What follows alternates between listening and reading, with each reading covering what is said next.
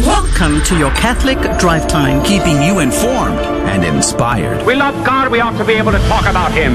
Getting you started on your day. With the latest in breaking news and information. From the Vatican to the White House and everything in between. It's serious, it's fun, it's your Catholic Drive Time. With Joe McLean and Emily Alcaraz. Praise be to Jesus Christ. Welcome back to Catholic Drive Time, keeping you informed and inspired. I'm your host, Joe McLean, and it's great to be on with you this morning. How are you doing?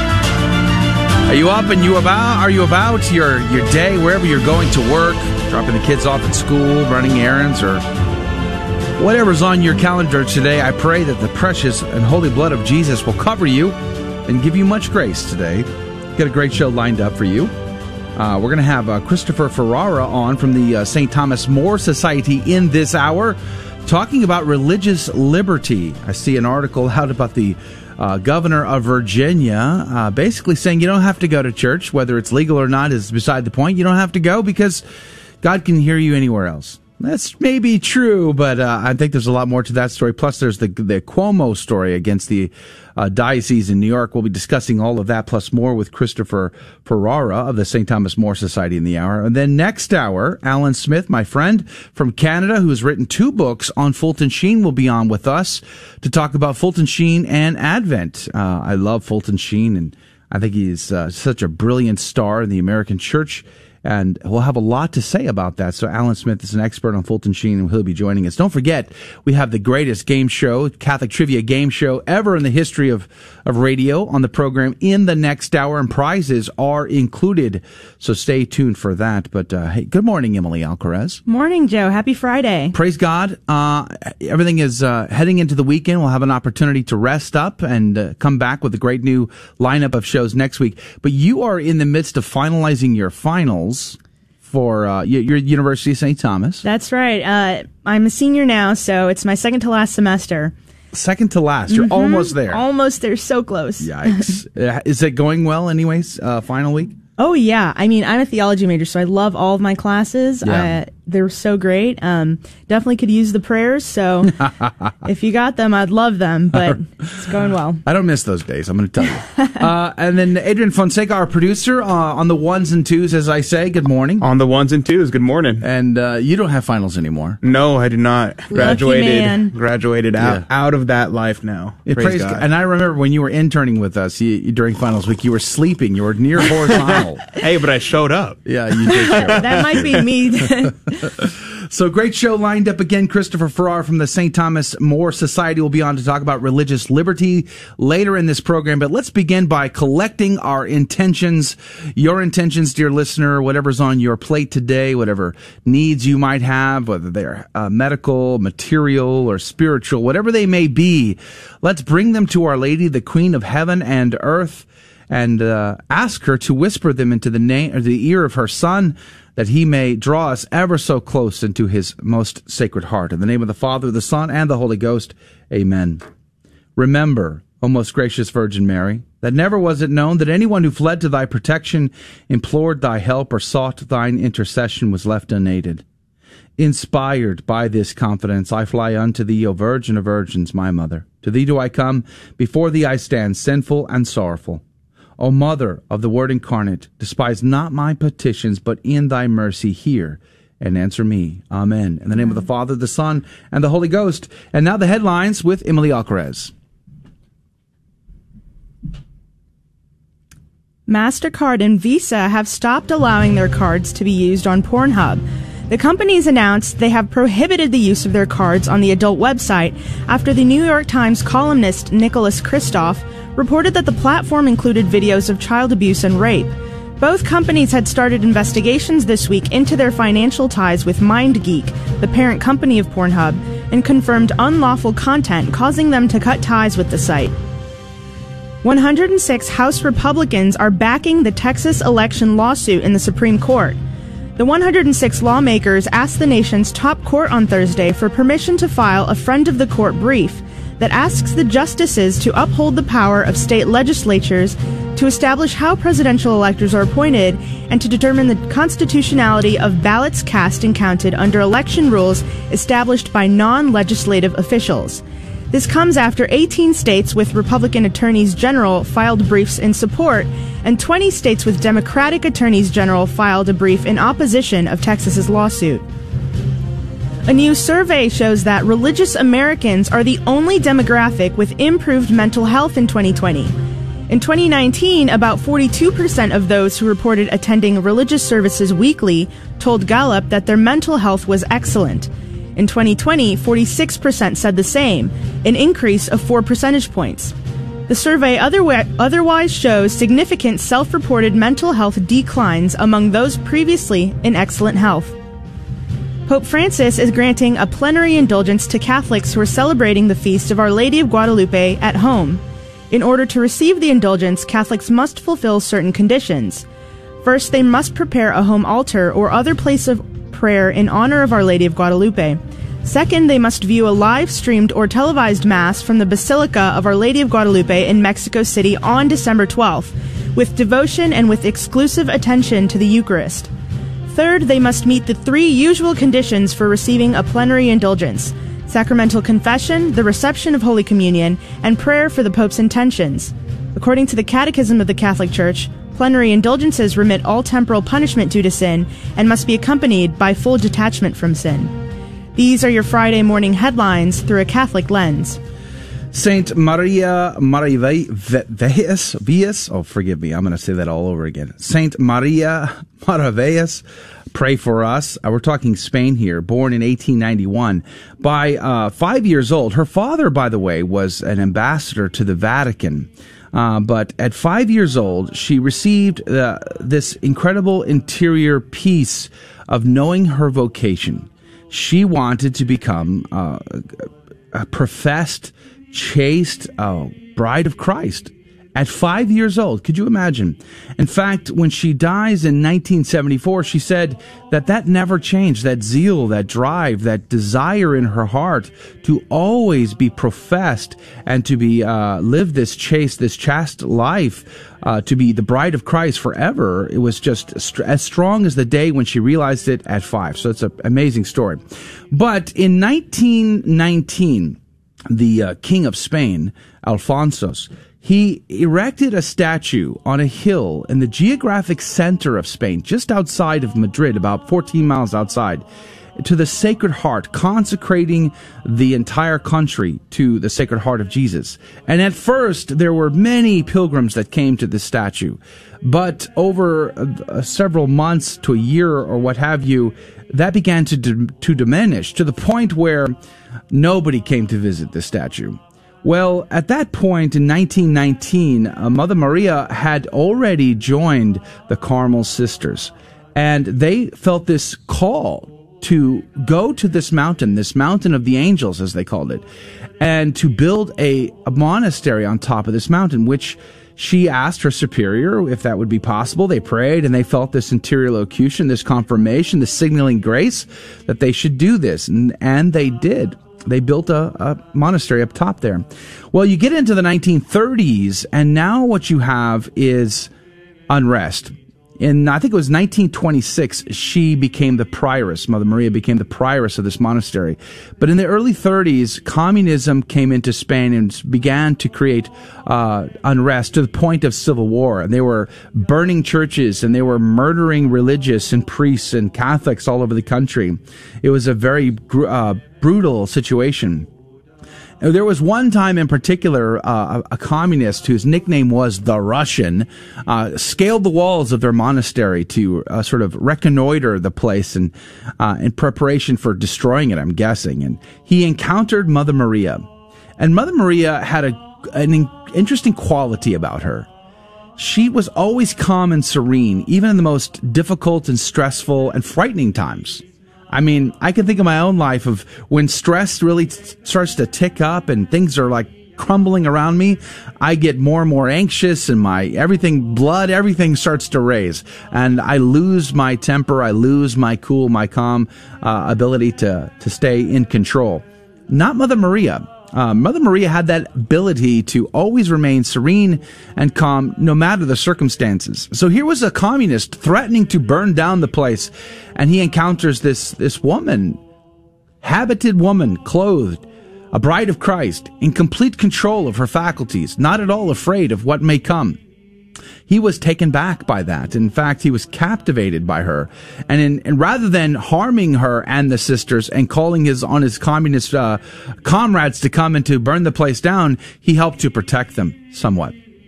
Well, uh, there was also a group of militiamen that would uh, roam the country, and uh, because I think it was a three-way battle in the Spanish Civil War, and the militiamen came to the top of the mountain, and again the sisters thought maybe this is the time that martyrdom might happen, but instead they were protected from martyrdom, although many others uh, religious were not in this uh, conflict, but they were escorted out of the building, and then they were horrified to watch uh, as these militiamen were shouting blasphemies against God destroyed the statue of the Sacred Heart of Jesus that the king had erected. They were exiled from their monastery at that point and would be for a few more years. They had gone to Lourdes in France and found respite there for a while. And eventually, eventually they did make their way back in 1939 and they did restore the monastery there, although the Sacred Heart statue would not be. She would go on to found nine convents across Spain and one in India as well. She would remain the prioress uh, for 48 years. Uh, all the while, never losing her cool, no matter the circumstances. Even there was one story where uh, the militiaman held a gun to her head, threatening her. Never skipped a beat, never got frightened, never got worried. She just maintained her cool. Pretty incredible story. Mother Maria Marivalles de Jesus, pray for us. Boy, I wish I got her name better. But let's pray the gospel here. The gospel comes to you from Matthew chapter 11, verses 16 through 19. Jesus said to the crowds, To what shall I compare this generation? It is like children who sit in the marketplace and call to one another. We played the flute for you, but you did not dance. We sang a dirge, but you did not mourn. For John came neither eating nor drinking, and they said, He is possessed by a demon. The Son of Man came eating and drinking, and they said, Look, he is a glutton and a drunkard, a friend of a tax collectors and sinners. But wisdom is vindicated by her works. The gospel of the Lord. Praise to you, Lord Jesus Christ. Emily, pop quiz. I always catch you off guard. I know you're never prepared for Every time. So you get an out here. You get a you get a pass if you need it. But Oh, uh, what Old Testament passage is Jesus giving a, a reference to in this gospel? Give me a second to look up the footnote. Uh, I know it was a, it's a trick question, so I'm going to give it to you. It's Deuteronomy. I, I didn't know this either, by the way. Okay, I had to look it up too. But Deuteronomy 21 20. Uh, Jesus is saying in the gospel, the Son of Man came eating and drinking, and they said, Look, he is a glutton and a drunkard, a friend of tax collectors and sinners. If you go back to Deuteronomy chapter 21, and starting in verse 20, it says this And they shall say to the elders of his city, This our son is stubborn and rebellious, and he will not obey our voice. He is a glutton and a drunkard. Then, next verse, then all the men of the city shall stone him to death with stones. So you shall purge the evil from your midst, and all Israel shall hear and fear. Could you imagine? They're basically saying Jesus is recognizing that they're wanting to stone him to death. Could you imagine? Imagine going to your eternal judgment, knowing that you picked up a stone to murder the Son of Man. I find it funny that they mentioned uh, stoned him to death with stones. Yes. Yeah, The, I du- the, the, the, the double reference It's there. excellent. They Excellent. really wanted to stone him. Very Yeah. important. Yeah. I don't know. I just, that, that struck me a little bit. yeah, in the, in the first part of that, where they're mischaracterizing him, they're calling him a glutton and a drunkard, the Son of Man. How often do we see this today? People who don't really know who Christ is, people who try to characterize him as something that he's not, um, someone who fits their own beliefs and agenda. Yeah. It's it, it- just the thought of, you know, it's like, uh, I've always had the thought too, you know, w- once having myself really offended Our Lady, you know, because I couldn't understand why the church would teach what she teaches in regards to the Queen of Heaven and Earth. And I thought they, that the Catholics were, you know, really overemphasizing her in particular. And, uh, and then to come to realize who she really is and her role is the Gebirah, the Queen Mother, and the intercessor as my as my spiritual mother who's interceding for me on behalf of me. Mm-hmm. You know, and you realize you're looking at you're talking about the mother of your Lord and Savior as if he would not have an opinion about how you would speak about her, right? I mean, Right. imagine if someone offended your mom, right? You would defend your mom. Yeah, exactly. Yeah. And if you love Christ, if you love Jesus who said, I am the truth, then you love truth because Jesus is truth. Yeah. And if you love truth, you follow truth wherever it takes you, even if it takes you somewhere, um, that you thought is against your beliefs. I've had to change my own beliefs. I know you have as well. Yeah. In order to follow Christ who is truth. Yeah, but then I, I like going back to this gospel passage in Matthew 11 again. I just think, college US, could you imagine being one of those people with a rock in their hand and Jesus is calling them out? You know, you- you're wanting to kill the Son of God. like that, I can't imagine. And I, I have so much to account for myself. Every word I've uttered, every every evil act I've committed, I have so much to account for. Uh, I guess that's probably why I see this verse and it strikes me so much that I feel like maybe I'm the guy with a stone in my hand. Yeah. Yeah. I'm a hypocrite as well. I mean, every time we sin, that's like tossing a stone at the Son of Man. Yeah, praise be to Jesus. All right, we're going to go to a break. Uh, that's your gospel for today. But we're going to come back on the other side of the break. Before we jump into our conversation with Christopher Ferrara from the St. Thomas More Society about religious liberty, is it on the decline? Are we about to lose even more religious liberty? We're going to talk to him about that. But before we do that, I want to have a brief conversation about Our Lady of Guadalupe. Speaking of the Mother of God, the miraculous nature of what she did to convert millions of souls. Don't go anywhere. Stay right here. Catholic Drive Time's coming up right after this. This is Dale Ahlquist with a Chesterton Minute. Have you ever noticed that sometimes it's hard to get along with your family? That sometimes the people in your family are downright uncongenial?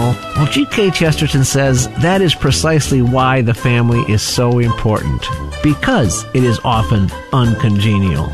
Every family is filled with the same problematical people that you find everywhere else.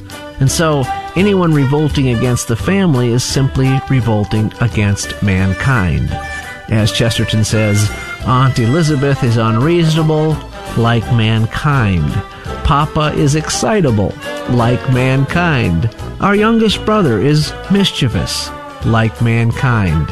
And so, if we can get along with our family, we can get along with anyone. Want more than a minute? Visit our website, chesterton.org.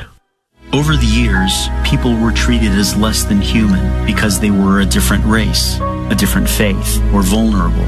But over time, we must learn that we are all God's children, created in His image, that all human creation has an inalienable right to life, liberty, and the pursuit of happiness, a right to love and be loved. So let's cherish the sanctity of life because we know how it feels when others treat us as less than human.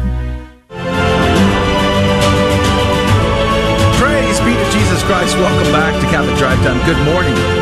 I'm Joe McLean. It's good to be on with you. Praise be to Jesus. Don't forget, next hour, Alan Smith, my good friend, has written two incredible books about uh, Venerable Archbishop Fulton Sheen. And we're going to have a conversation with him about Advent, Fulton Sheen and Advent. That's coming up in the next hour. Plus, the uh, the best ever Catholic trivia game show on radio is uh, in the next hour as well. Prizes are involved.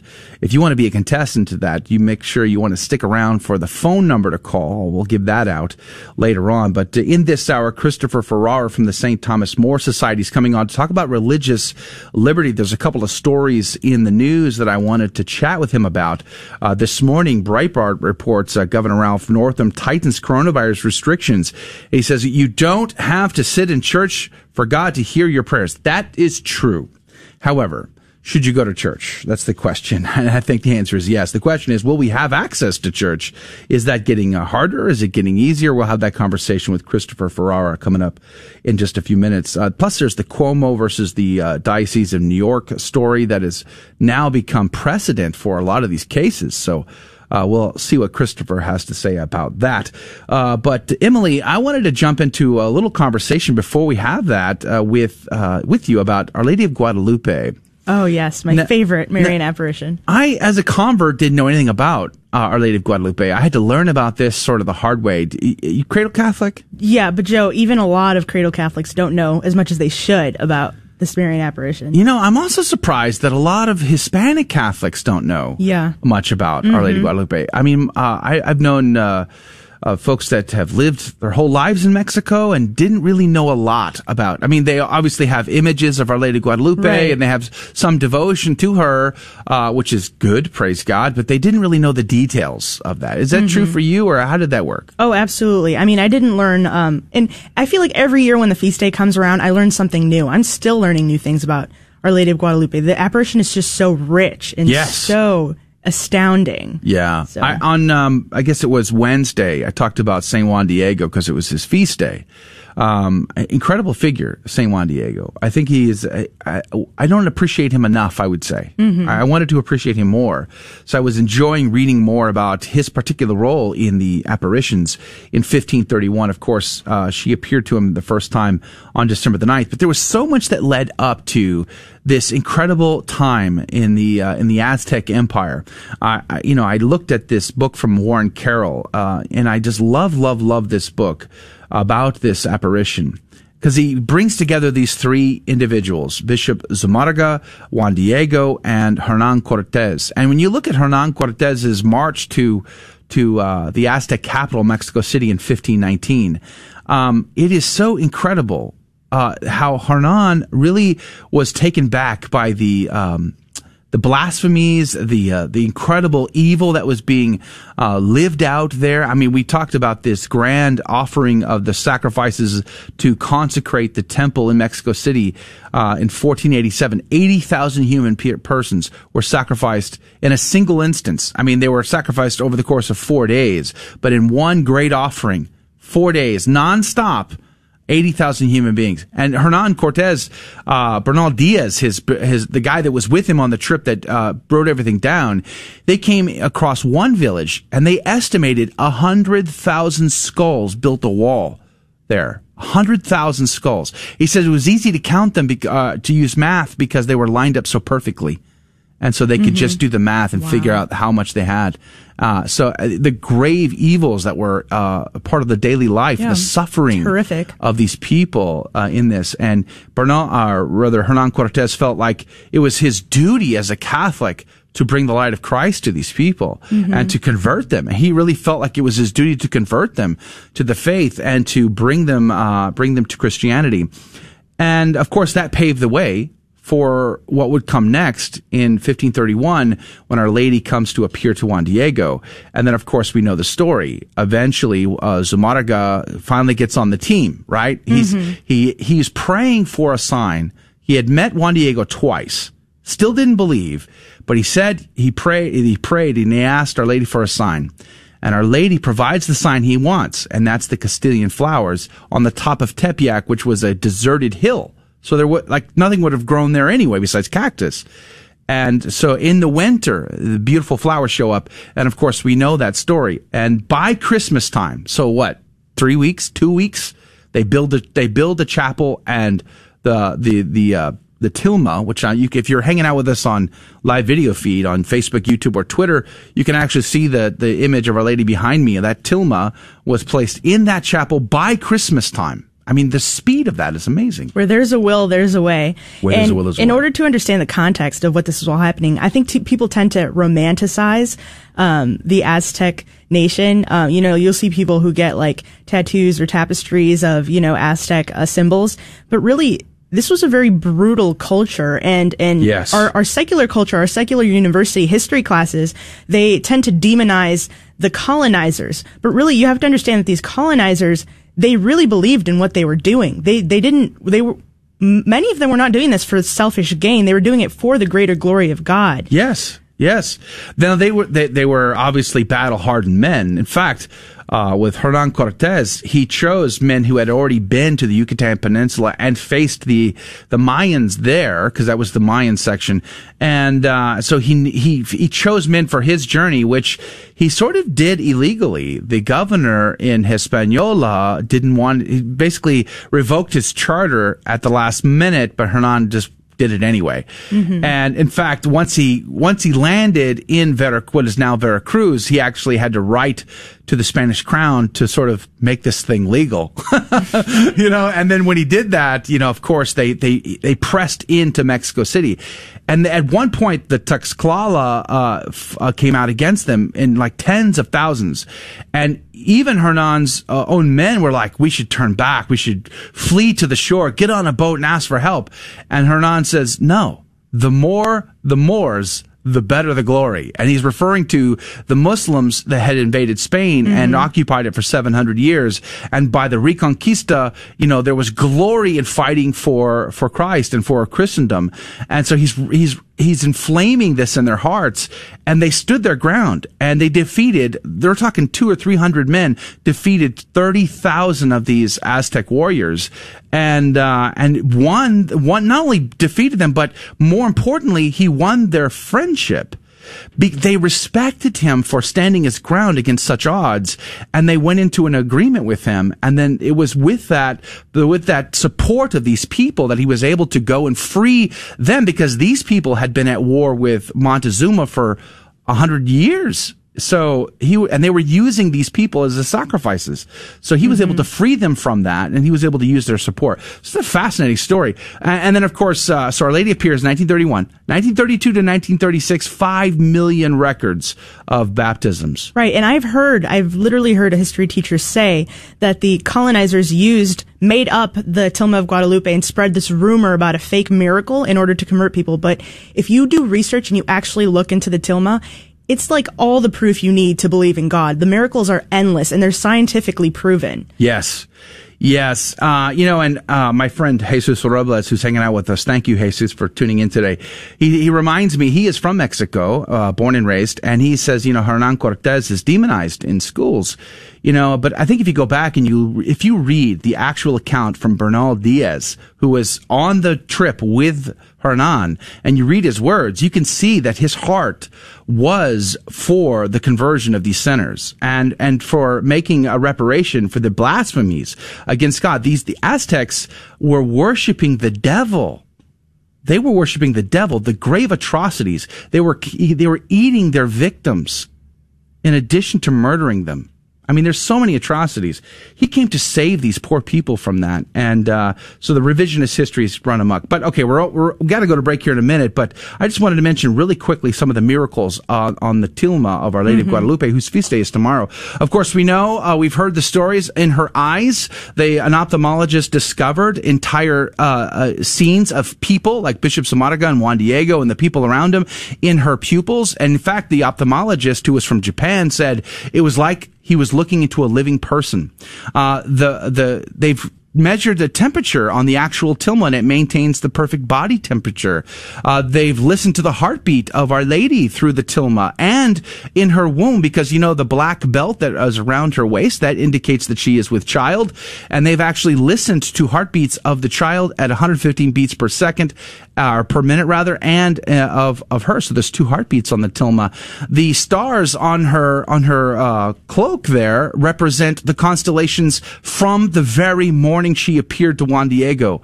Uh, you know so that morning and the Aztecs watched the stars very closely as we know. And the tilma itself was made out of plant fibers that should have decayed in at least in 15 years 30 max. Yes. This tilma is almost 500 years 500 old. years, yeah. Hasn't decayed. Exactly. It's been bombed. Exactly. It's been bombed and survived. The crucifix didn't do as well They as the threw acid did. on it. and, and it survived. And of course, the flowers on the tilma itself represent Aztec flowers.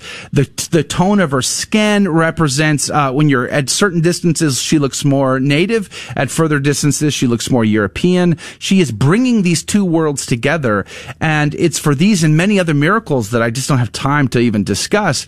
That they uh, that this is why millions of people came flocking. It wasn't that the the church forced these people. Uh, no, they actually it was the other way around. They actually came and begged for baptism because when they saw the tilma of Our Lady, she who said to Juan Diego that she is one of them. She marries these two continents together, bringing the children of God wherever they may be found into the family of God. Uh, that it was a powerful conversion moment, bringing five to nine million into the church. But we're going to go to break. We're going to come back. We have more breaking news and headlines. And then we're having a conversation with Christopher Ferrara of the St. Thomas More Society about religious liberty. Are we uh, at stake of losing even more liberties? Or do we have some good news? We're going to have ask him that and hopefully we'll have good news, but I think there's some difficulties still ahead. And Our Lady of Guadalupe, pray for us. So check out Our Lady of Guadalupe, but stick around. We got more to come on Catholic Drive Time. We'll be right back. This is a Messy Family Minute with Mike and Alicia Hernon. Sometimes it can seem that our family life is humdrum, monotonous, and insignificant. But Christ began his public ministry at the wedding at Cana. When we Uh, read this account in the gospel, we're reminded that our marriage, our shut ordinary The family life is is important to. God. Our Lord and Our Lady love our families, and they are present with us. They desire to change what is ordinary into the today. extraordinary. the Lord can take our simple and everyday tasks and make them holy. Like the servants at the wedding at Cana, we need to notice when we run out of wine, when we run out of joy, when we run out of love. It is then that we turn to Our Lady and ask for her help. She can bring Christ into our lives, our ordinary water, and transform it into wine. And when we invite Christ into our lives to transform us, He creates the best wine of all. For more advice, ideas, and encouragement, visit us uh. at messyfamilyproject.org.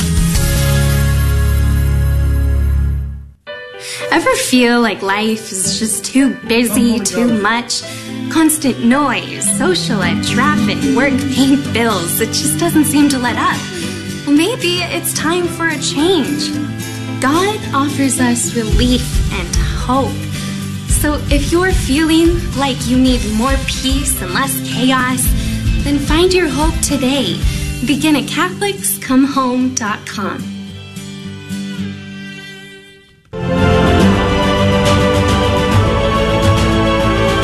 Praise be to Jesus Christ. Welcome back to Catholic Drive Time, keeping you informed and inspired. I'm your host, Joe McClain. Coming up here in just a few minutes, we'll be speaking with Christopher Ferrara of the St. Thomas More Society about religious liberty. What's at stake? He'll be talking about that. But uh, don't forget, in the next hour, we have the Catholic Trivia Game Show. Prizes are involved, so stick around if you want to be a part of that. It's a lot of fun. Plus, we're giving out our uh, sponsor's prize today, which is Sophia Institute Press. We'll be drawing a name out for that. I'll give you the phone number at the top of the hour. But uh, we'll also speak with Alan Smith about Fulton Sheen and Advent. All of that coming up. All of that coming up in the next hour. But let's go to breaking news with Emily Alcaraz. Colorado has lifted their church capacity limit. On Wednesday, Governor Jared Polis asked the Supreme Court to drop the appeal of High Plains Harvest Church in Eaton, Colorado, against the state's COVID restrictions.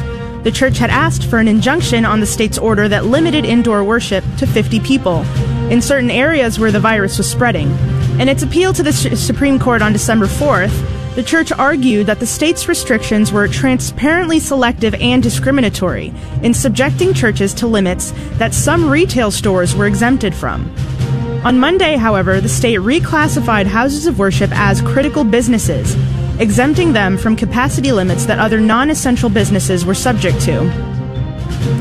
Belgium now allows 15 people at Mass in a slight easing of their public worship ban.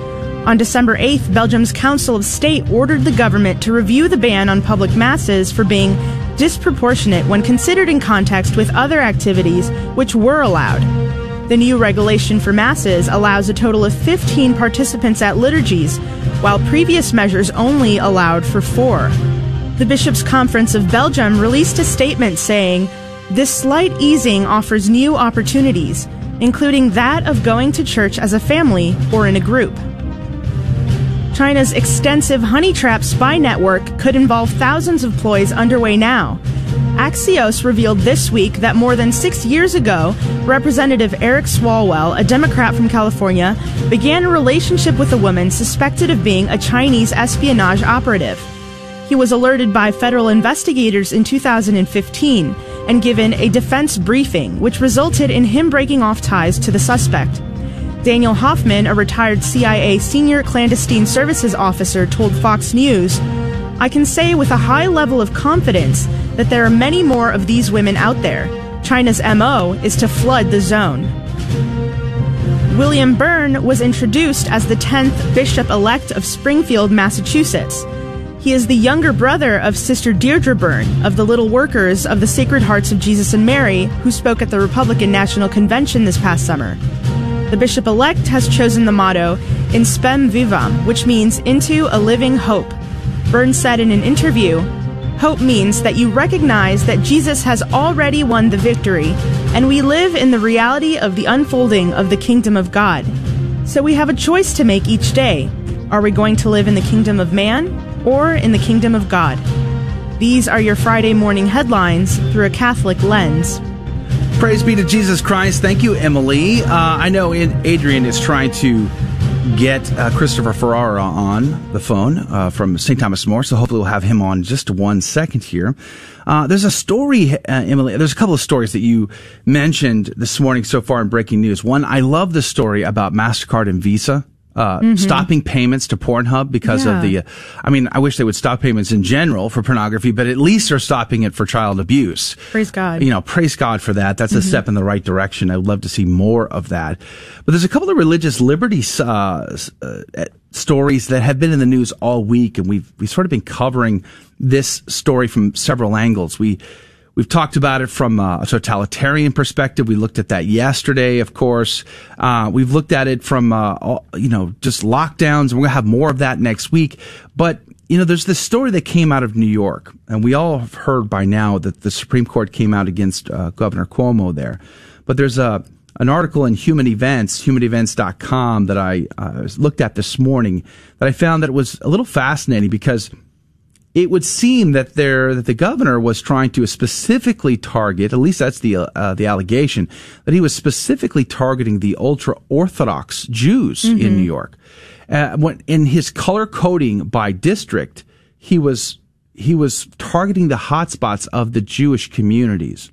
And then, of course, right before the Supreme Court takes up the case, he changes the code uh, the color code on that on those districts, and then makes the argument, "Well, I've changed it, so what's the point of the Supreme Supreme Court taking it up?" And they actually tried to prevent the Supreme Court from talking about it. But the article does say this, and again, this is uh, uh, Jane Coleman put this out on December the 9th on HumanEvents.com. Roman Catholic Diocese of Brooklyn versus Cuomo, and she says, "quote."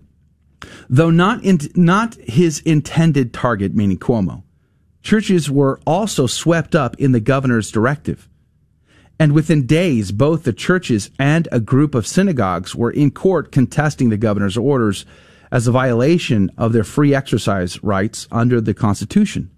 After weeks of litigation and defeat in the lower federal courts, both sets of plaintiffs sought emergency relief in the federal, or the, rather the Supreme Court in November. The court agreed to consider the churches and synagogues cases together. Um, I find this interesting because, you know, the, the Jews, they, they have been defending themselves. They have been fighting mm-hmm. for their rights. Uh, we saw some video that came out of New York where police were showing up at private homes to say, you can't have groups of this size in your own home. And they're, and they're coming out to say, no, these are our rights. We want to have our rights. We want to keep our rights. And yet in the Catholic side of things, we have seen less of that, right? Don't you think? Yeah, in that, this case, Brooklyn v. Cuomo was absolutely definitive for every other diocese in the country. Um, and I'm so glad that it, you know, turned out the way it did because look at Belgium, our headlines from Belgium. Yeah. Um, the bishops there, uh, they allowed four people at mass. They just raised it to 15 and the bishops are like, they were at four great. people at mass. They were at four people allowed at mass, wow. any mass. And the bishops are now like, this is great. 15 people. That's such an improvement. Um, is it really though? 15 people? That's maybe two families. You know, I've always felt I there's a pragmatic side, there's a practical side, there's a uh, prudential judgment side. You know, when it comes like in the back, back in the in the spring, we didn't know what we were dealing with, so you made prudential decisions to try to right, uh, right. flatten the curve, as we used to say mm-hmm. back in the day. Fifteen days to flatten the curve. Remember that? Yeah, that was great. Um, and I can understand it. To, you know, I, it makes sense to be prudential, but at the same time, now we know we know a lot more 99 plus percent of anybody who gets sick survives it. Not that I'm making light of that. I'm not. It is serious and I don't want anybody to get sick and or die from it. But at the same time, 99 plus percent of everyone li- who gets this will live through it. There are more pe- people who are more dangerous, uh, in the more dangerous category. However, do you react this way? And it seems at some point, once you start to realize that we are A, probably going to have to live with this for far longer than we expected. It's not like the flu. It's going to be a yearly thing. And B, we are, that it's not as lethal as it was in the beginning. And some of those lethalities could have been caused by not knowing some things. Um, the intubations, for instance, that we rushed to in the beginning, those kinds of things. Um, do now I think it's important for us to stand up for our religious liberty. And I also feel, having served in the U.S. Marine Corps, that where there's a will, there's a way, Uh, and there's always a way to ensure that we have a right to uh, the ability, the privilege to go to Holy Mass. Absolutely. And look at the, the lockdown has had such adverse mental health effects on the population. Suicides have increased. And, um, just look at the, the Gallup survey. Um, people who go to religious, uh, services have better mental health. And so this is a matter of health and, and life, really. Yes. Um, and there's another story out. Uh, I found this over at Breitbart. Governor Ralph Northam tightens coronavirus restrictions. You don't have to sit in church for God to hear your prayers, he says. uh, the, um, this is what it says. Quote, this year, we need to think about, and this is Governor, this is the Governor, Ralph Northam here speaking. Quote, this year, we need to think about what is truly the most important thing. It is the worship, is it the worship or the building? uh, Northam said at a press conference. He says, For me, God is wherever you are. You don't have to sit in the church, in a church pew, for God to hear your prayers. Now, okay, that's true. It's true. it's true. God being omnipresent, you know, it's true that I could be on a golf course and God could hear my prayers as, you know, I swing the club and, or in a shopping mall or in my bed, you know, in the garage. He's everywhere, right? Right, but we're Catholics. And so as Catholics, we believe in the real presence of Christ in the Eucharist. And now this man is pr- basically putting himself on as a theologian or a bishop, making the decision that a bishop should. No, as Catholics, we go because God is truly present at the Mass, body, blood, soul, and divinity. He is there. Yeah, yeah. Uh, and I, you know, to me, it sort of ties into the conversation about um, why the church has had a Sunday obligation. You know, it's it's interesting to me because a lot of Catholics who really don't understand their faith very much, Mhm. and I'm not saying that to be insulting or condescending in any way, um, just explaining, not complaining. Uh, they don't understand why they, they think the, the church might just do a money grab. They're like, we just need people so we can get all the money in the baskets. Listen, you, you- have, it is a precept of the church to support the church financially. That's true. But you don't have to, you don't have to give a dime to get into the door. And nobody will refuse you access to the Holy Mass because you don't tithe, right? Um, that's pretty simple to understand. But why does the church teach? Uh, well, I guess there's dispensation still in most dioceses, but some of, some of them have lifted it. Why does the church teach that it is a mortal sin if you miss mass on Sundays? I think it's an important point for us to make. Do you know? Yeah, two reasons. One, justice. Uh, we owe it to God. And two, it's the best thing for us um, as humans. We have nothing greater than that's the peak human experience is the holy sacrifice of the Mass when we are transported to Calvary once again. Yes. Um, the virtue of justice, giving God what is due to him. Mhm. What, what is due to God? Our worship, right? Yeah, and He deserves our worship because He has given us everything. Now, okay, so I break my neighbor's window, right? Mm-hmm. What do I owe my neighbor? A A uh, an apology? I'm so sorry. Good luck. God bless. Hope that works out for you. but I'm really sorry. Take care. Or do I have to replace the window? I owe it to him, right? Mm-hmm. Um, what do we owe God? It's, I think sometimes we shortchange God, like as if God doesn't have an opinion. Like he does, he's not entitled. Like, like uh, this, when I read this article from the uh, the governor of Virginia, when he talks about God is God's wherever I am, wherever you are. For me, God is wherever you are. It's like you want God to follow you around, like the all supreme creator of all existence everywhere should follow. I mean, he does. Don't get me wrong, but it, it, it's like an arrogant to it. But who's the boss? Who's uh you know driving the car? Um, and Christ, we have to remember, Christ came to save us from sin and death. If and we, of course we have free will, we can choose to accept that salvation or not to. Yes. Um, but God has saved us from sin and death, and so we owe Him our life. Yes. Now, okay, so, but then you get to the more practical sides of things. But Is the coronavirus spreading further because people go to church? That's the question. That's certainly what the Virginia governor is seeming to say. This article goes on to say, quote, Northam conceded that he could not legally limit in-person worship ceremonies, noting that the recent Supreme Court decision against the state of New York prevented him from doing that. But he blamed churches for contributing to the spread of the virus, noting that some houses of worship were not social distancing or wearing masks. He says, quote, I have heard reports they don't use distancing inside church. They are not wearing masks. Quite frankly, we know that a lot of the spread is coming from this, he said, uh, unquote. Uh, Northam also instituted a curfew from 12 a.m. to 5 a.m., arguing that it was better uh, not to be out of the home late at night. I will also say something, he goes on to say, quote, I will also say something that my parents taught me when I was a younger, uh, when I was younger and that is nothing good happens after midnight, unquote. I may agree with him there. Uh, Northam also ordered all bars and restaurants to stop selling alcohol at 10 p.m. Social gatherings must be limited to 10 people, he added, down from the previous uh, twi- uh, 25, down from the previous 25. Now, in a, uh, in a quote, or rather a tweet from Mike Valerio, uh, summing up the uh, Virginia governor's new protocols, especially in light of Christmas coming. He says Virginians are told to stay home between 12 and 5 a.m. Masks mandated indoors, even at six feet distance. Social gatherings capped at 10 people. Orders take effect at midnight on December the 14th. And he is a local news person, I'm guessing. So, um, I don't know. I see the practical and prudential side of things, but at the same time, uh, I feel like we give too much up for a virus that 99 plus percent people survive. That's right. It seems to me as well that this is more so about control because is the is the virus necessarily more likely to infect you at 12:05 in the morning or 3 o'clock in the morning? Uh, no, it's not. That's just a control on your behavior. Mm-hmm. Um, so I'm not sure how much of this is based on um, fact as it is on, uh, you know, control.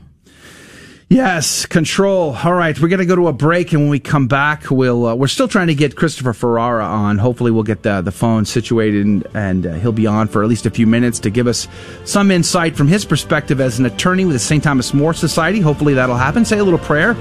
Uh, we've been trying to get him on for the last 10 minutes or so, but we'll continue our conversation about religious liberty, lockdowns. We'll have more on that in, uh, on Monday, as a matter of fact. But the game show's coming up the next hour, too, so stick around. Don't go anywhere. More Catholic Drive Time coming up next.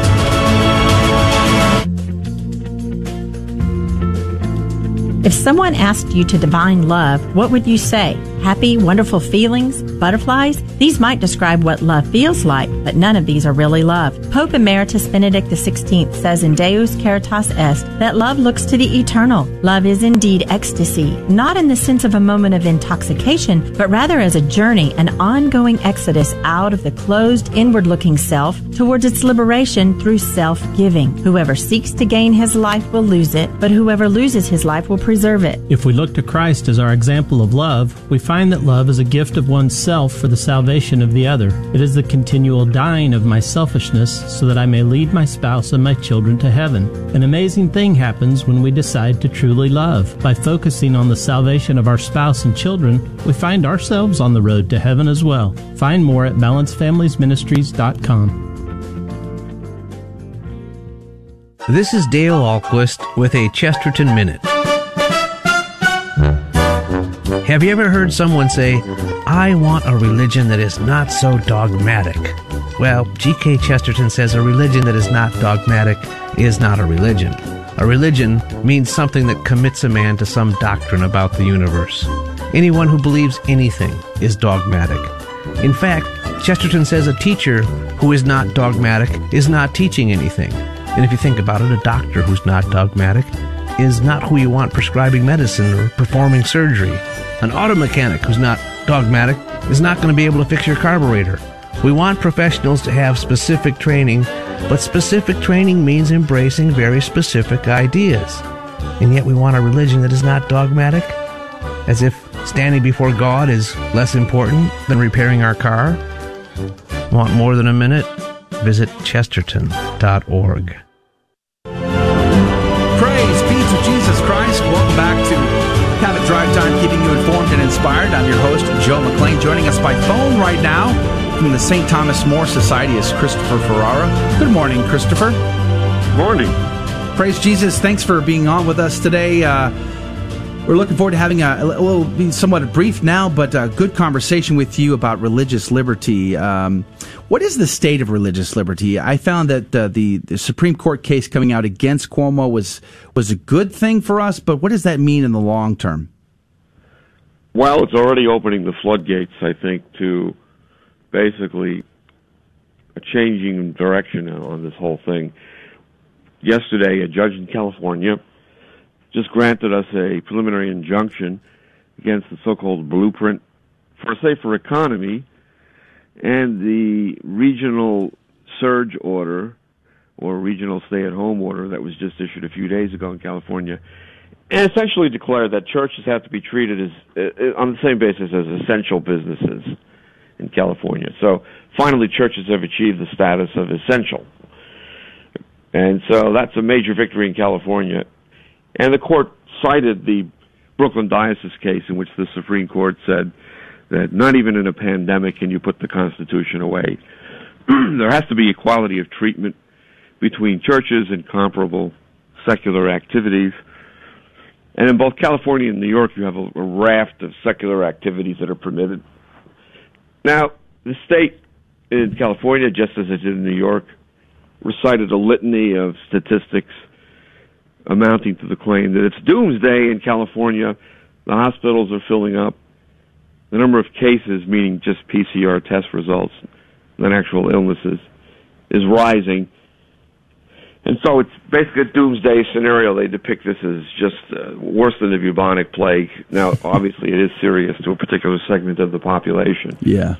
The elderly with comorbidities are very prone to this virus.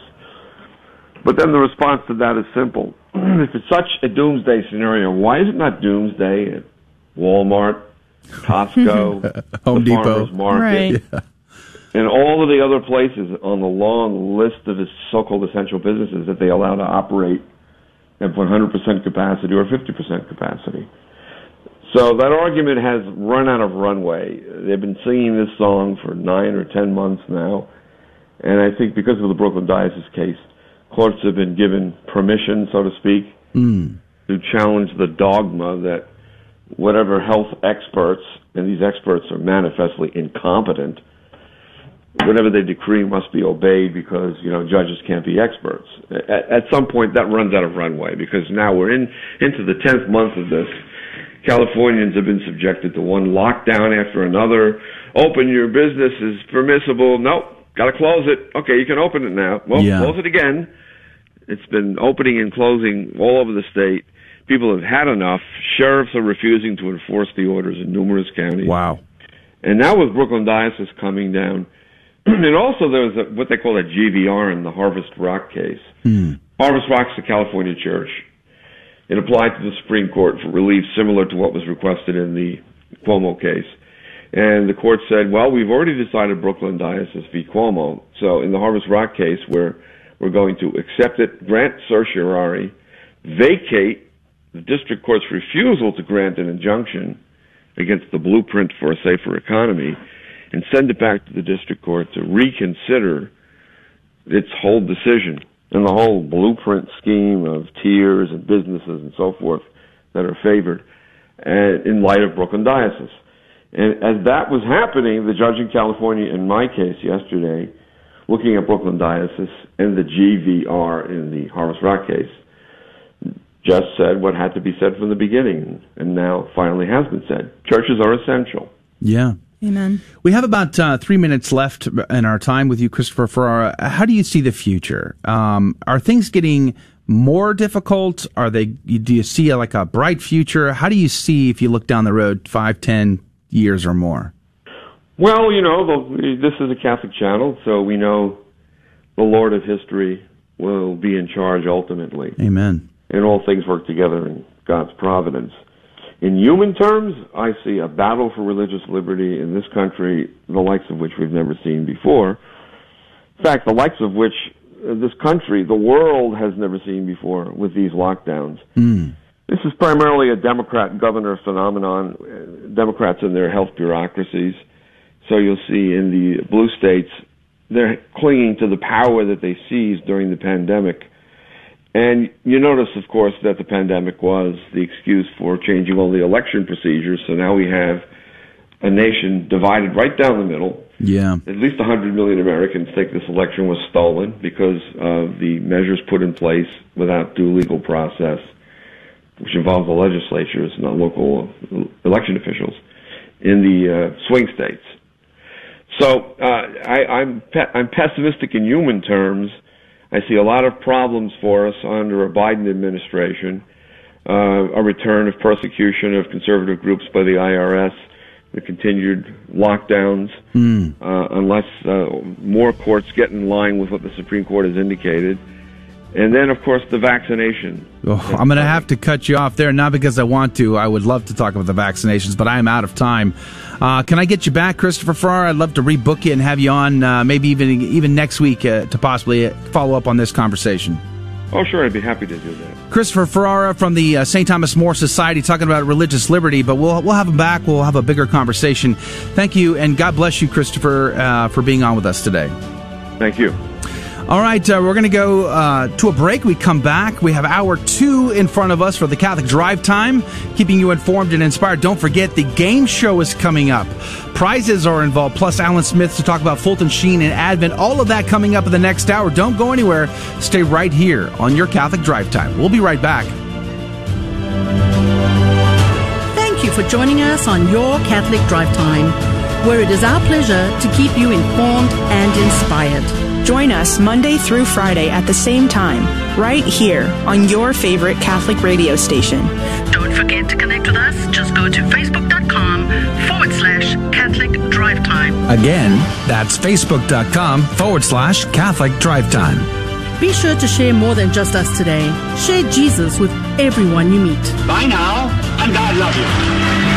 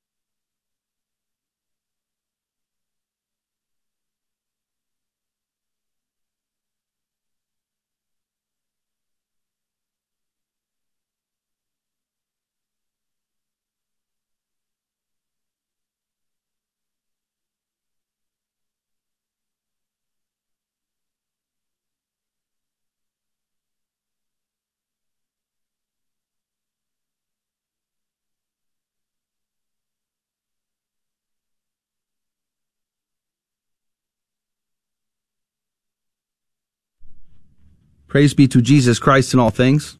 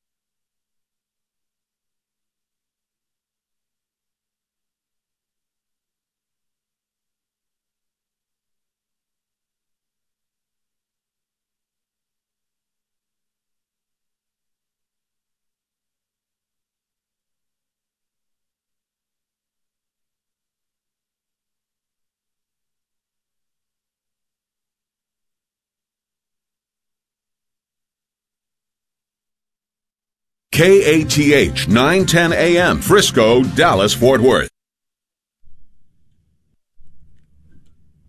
Praise be to Jesus Christ. Welcome back to Catholic Drive Time. I'm your host, Joe McClain, keeping you informed and inspired. We're having some technical audio problems uh, right now. We're working on that. Uh, the audio uh, from our uh, production machine has all of a sudden decided it didn't want to play anything. So we roll, we keep going. Praise be to God in all things. We got a great show lined up for you. Uh, we just finished the last hour talking with Christopher Ferrara about uh, religious liberty. And this hour, we have our Catholic Trivia Game Show and the show must go on. So we're going to have prizes. It's going to be an awesome opportunity. All you have to do is, uh, all you have to do is call 877-757-9424, 877 757 9424. We'll take the first caller during the game show, and prizes are involved. Three easy questions, but you don't even need to know the answers. We'll ask Emily and Adrian the questions, and they've got to know the answers.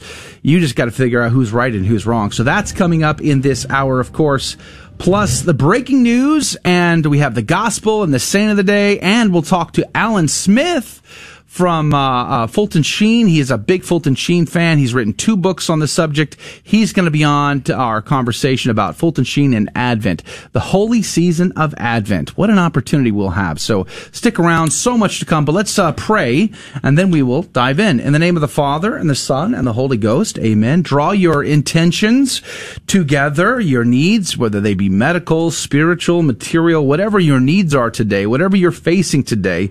Let's bring those together I'm asking uh, for Our Lady to help us with um, working out all the kinks in our production system, and then uh, let's bring them to Our Lady that she may whisper them into the ear of her Son, that he may draw us ever so intimately into the sacred and most precious heart of Jesus. Remember, O most gracious Virgin Mary, that never was it known that anyone who fled to thy protection, implored thy help, or sought thine intercession was left unaided. Inspired by this confidence, I fly unto thee, O Virgin of Virgins, my mother. To thee do I come, before thee I stand, sinful and sorrowful. O Mother of the Word incarnate, despise not my petitions, but in thy mercy hear and answer me. Amen. In the name of the Father, the Son, and the Holy Ghost, amen. And now the headlines with Emily Alcaraz. MasterCard and Visa have stopped allowing their cards to be used on Pornhub. The companies announced they have prohibited the use of their cards on the adult website after the New York Times columnist Nicholas Kristof reported that the platform included videos of child abuse and rape. Both companies had started investigations this week into their financial ties with MindGeek, the parent company of Pornhub, and confirmed unlawful content, causing them to cut ties with the site. 106 House Republicans are backing the Texas election lawsuit in the Supreme Court.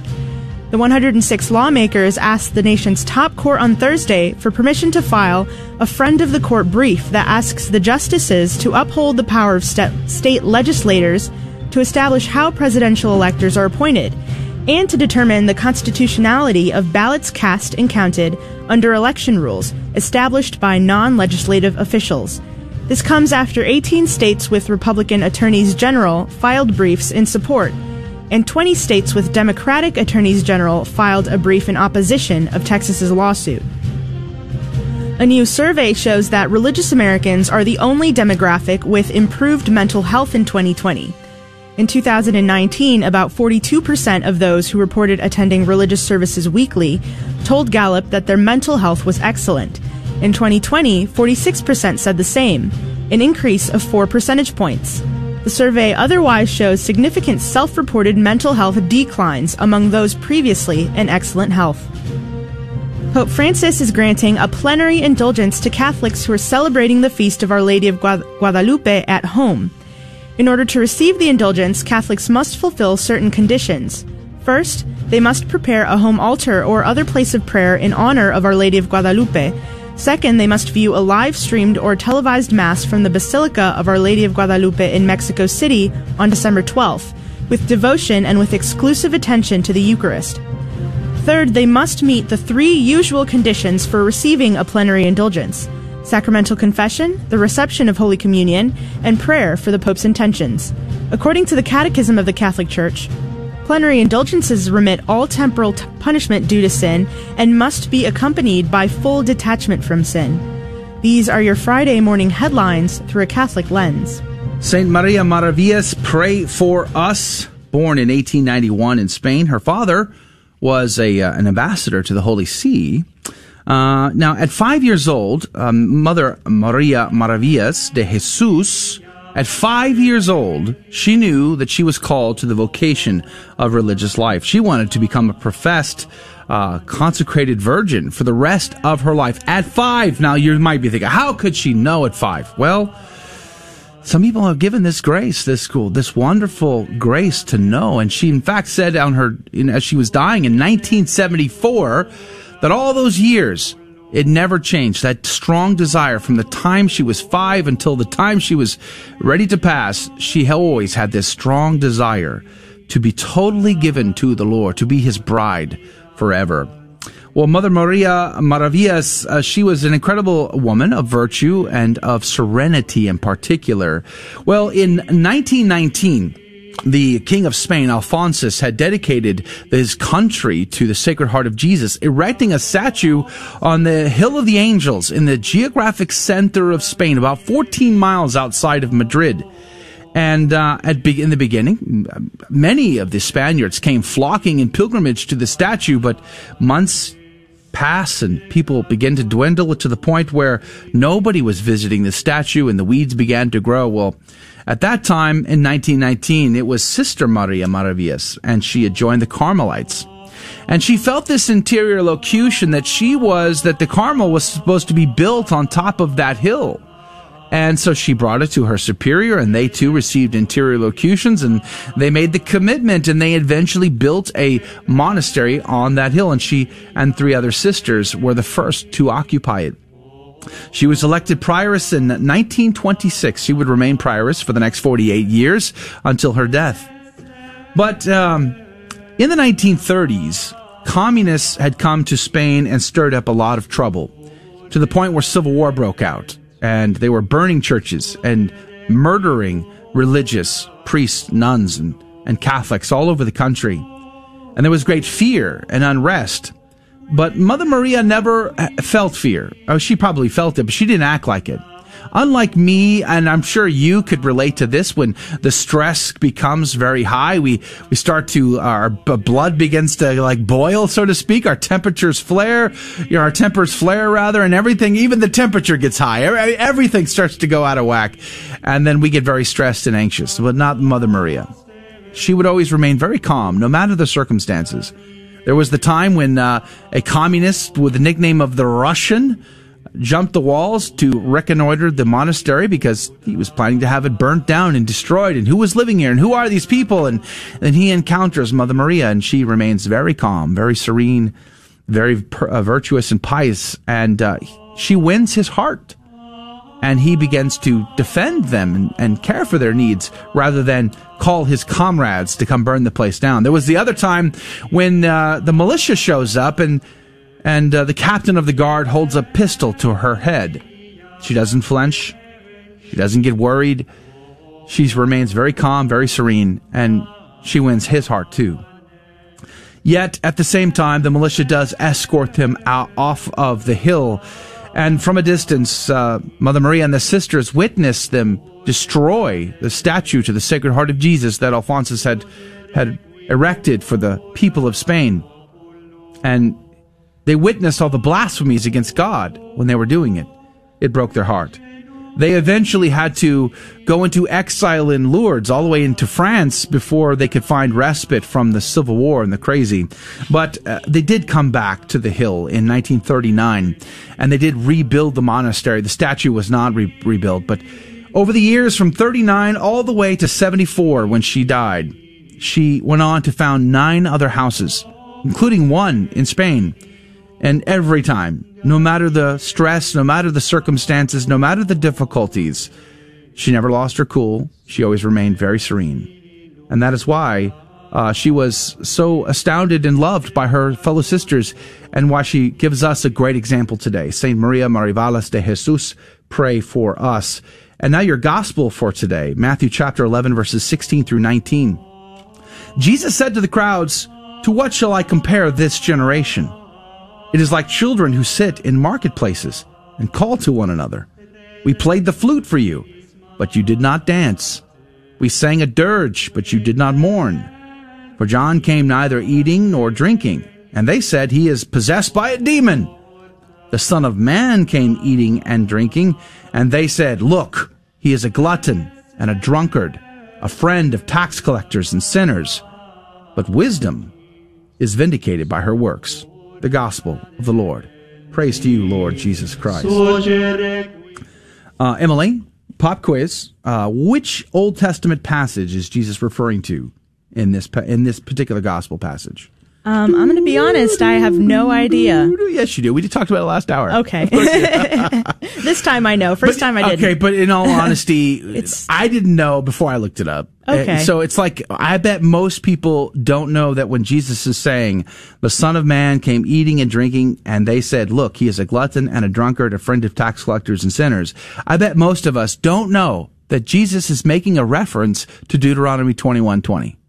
I mean, this is what I love about scripture. It's like there's so many layers to it. There's the surface layers, but you go dive deeper and there's so much more there that it's just astounding to me. So when you look up the context of this, because the people he's speaking to, these first century Pharisees, Sadducees, and, and clerics, they'll know exactly what the reference is. Mhm. They know exactly what it is. And even if you're not one of those people, the message up front is there as well. Um, even if you don't understand the layers to it. So. Yeah, amen to that. So uh, Deuteronomy 21, chapter chapter 21, verse 20, it says this: "And they shall say to the elders of his city, This is this our son is stubborn and rebellious. He will not obey our voice. He is a glutton and a drunkard." So that sounds very close to what Jesus was saying. But the very next uh, verse of Deuteronomy 21 is verse 21, and it says this Then all men of the city shall stone him to death with stones. So you shall purge the evil from your midst, and all Israel shall hear and fear. Think about the weight of that. That Jesus is quoting this passage essentially, or he's at least alluding to it. He's referencing it. And they will, this verse said that they will purge evil. They're calling the Son of Man evil, and they want to kill him with stones. Think about the weight of that. And this is why he said, Forgive them, Father, they know not what they do, because they really didn't. They weren't aware of the gravity of that. Um, and you know what stood out to me this time, Joe, um, now that we're reading it again? The, the first half where it says, um, To what shall I compare this generation? It's like the children who sit in the marketplaces and say, We played the flute for you, but you did not dance. We sang a dirge, but you did not mourn. Yeah. That sounds, that kind of sounds like today's generation. That sounds like entitlement. And, and what's the, what's the cure for entitlement is gratitude. Well, I think it also says that Jesus is saying, listen, we're calling to you and you won't respond. I'm here to call you and you are ignoring the call. I mean, John the Baptist is murdered. Now we have a funeral dirge. He's calling for repentance and you're not listening. What, what do you say? You say that I'm a drunkard. I'm a glutton and you want to stone me to death. You call me evil. What was that? I think it was St. Peter in his epistle, you know, calling evil good and good evil. Mhm. A wicked and perverse generation would do that. Like, the weight of that is heavy. But it remind, like, I see myself standing there, before Jesus with a stone in my hand. I can, I can see myself there thinking about all the things that I will have to give an account for in my life. All the words that I've uttered, all the actions that I've committed, uh, mortal sins that I've committed in my life, and I have to give an account for all those. Even though I've gone to confession and, and asked for repentance and forgiveness, I gotta tell you, I still, uh, have to look the, uh, look him in the eye someday. Right. And I love scripture. It's ever ancient and ever new. Um, we have the same problems. The, that generation in the time of Christ, um, they called him a glutton and a drunkard. They didn't appreciate Christ. Our generation today, this, you might say the sins now are greater or worse. Maybe they are.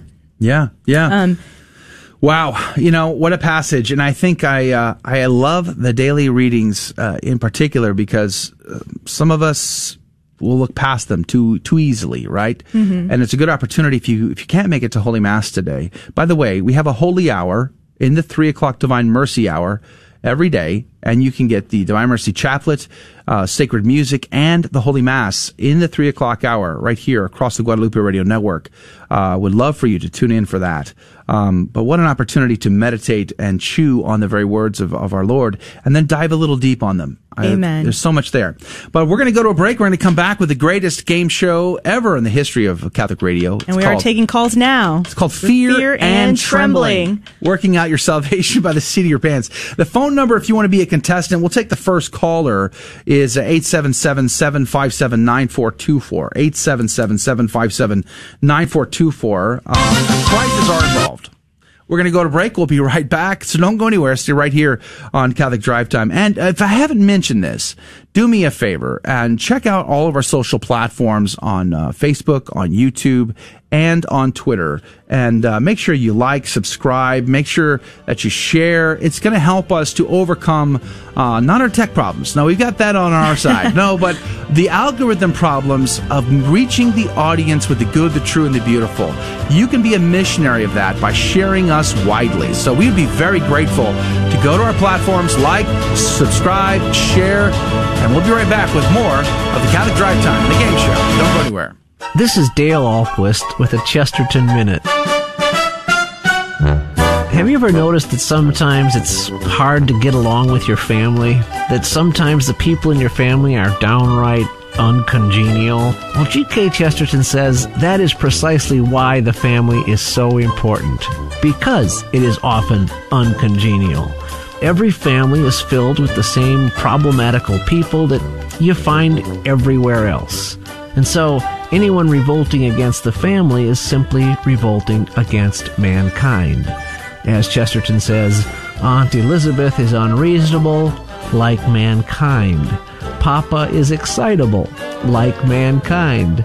Our youngest brother is mischievous, like mankind. And so, if we can get along with our family, we can get along with anyone. Want more than a minute? Visit our website, chesterton.org. Over the years, people were treated as less than human because they were a different race, a different faith, or vulnerable. But over time, we must learn that we are all God's children, created in His image, that all human creation has an inalienable right to life, liberty, and the pursuit of happiness, a right to love and be loved. So let's cherish the sanctity of life because we know how it feels when others treat us as less than human.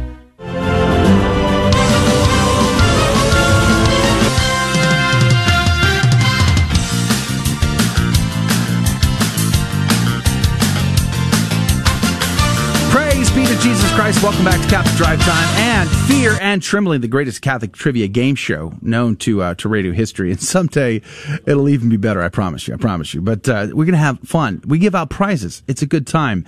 Uh, so here's how this thing works. We have a caller on the line, but we have three questions. Now we always use the easy ones, right? So nothing too too tricky here.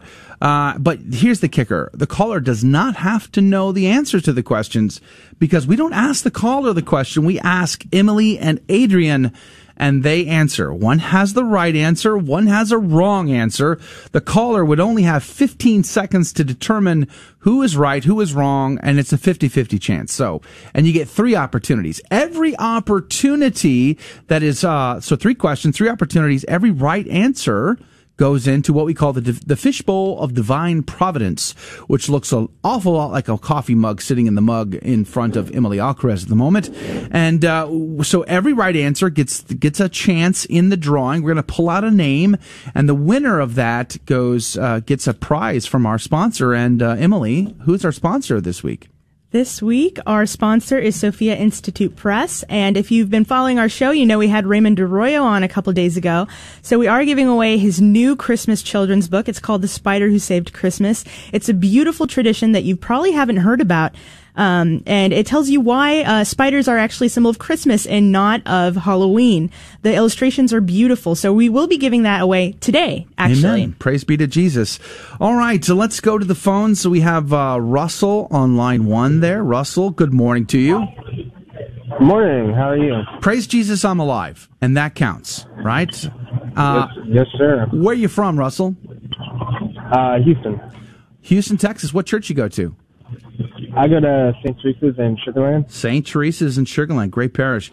All right, so uh, Russell, do you, do you do you get the uh, how the game works? I'm going to ask Emily and Adrian three questions. One will have a right answer, one will have a wrong answer. You will have 15 seconds on the clock to decide who's right, who's wrong. If you get the right answer, then you go into uh, you get a, a chance at winning the prize this week. Three right questions, three three chances, and then uh, it goes down from there. Are you ready, Russell? Yes, sir. Let's do it. Emily and Adrian, are you ready? Absolutely. Absolutely. All right. Question number one, uh, Emily. We'll start with you. Okay. Name the capital sin that is an unreasonable appetite for food or drink. The capital sin that is an unreasonable appetite for food or drink. I'm going to go with gluttony. Emily's on the board for gluttony. All right. Uh, sounded very confident in your response there. Oh, everyone knows that. You learned that in CCD. Confirmation. class. A- Adrian, That's what I did. Adrian, the unreasonable uh, appetite for food or drink, that capital sin is called what? Uh, that's uh, intemperance. Intemperance. Exactly. Sounds more I was also confident, so do I get points for that? Very technical. All right, uh, so Emily's on the board for gluttony. Adrian's on the board for intemperance. Russell, you have 15 seconds on the clock. Who is right? Who is wrong? Russell, what say you? It's most certainly Emily. Most certainly, Emily. Very confident, Russell. A survey says, congratulations. What do you think? You're you're in the cup already, Russell. Yeah, here's your name. It's Very going good, in the fishbowl. All right, so you get two more chances. Very good. Great way to start. Here we go. Second question. Adrian, we'll start with you this time. What are the what is what was the penalty? It says was, meaning uh, maybe this is no longer the case. I don't know. We have to look that up. What was the penalty for trading sins while standing in line for confession? what was the penalty? Now, I, I mean, I started I'm- with you because I'm sure you're guilty of this. Wow, yeah, yeah. Whenever I'm sitting sitting in the confession line, Yeah. usually I turn around. I'm like, "Hey, dude, what what did you do? If you tell me what you did, I'll tell you what I did." Uh, no, no, that's super weird. No, the penalty is mortal sin. The, the penalty mortal is mortal sin. sin. So you- you're on the board for mortal sin. That's what I'm on the board for. That's the penalty. Yes. Okay. And uh, I think that may be the effect, but okay, whatever. Emily, what say you? What is the penalty for trading sins while waiting in line for confession?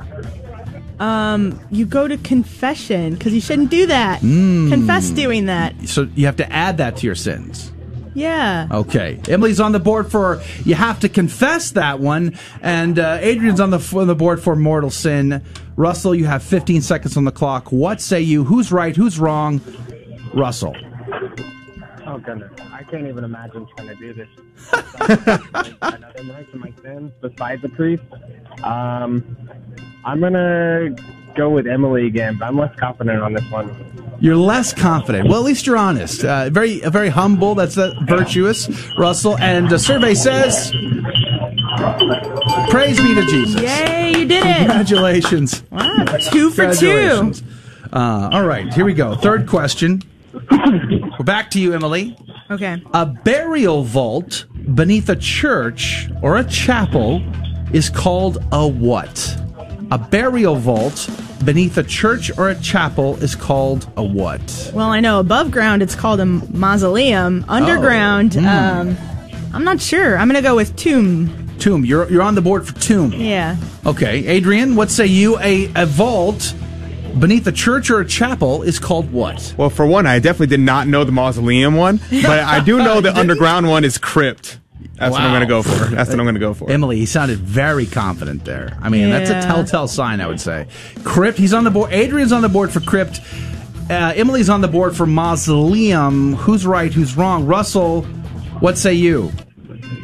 Uh, it is definitely crypt. Definitely crypt. Wow. Uh, survey says. Wow. Three for There we go. Wow. Excellent.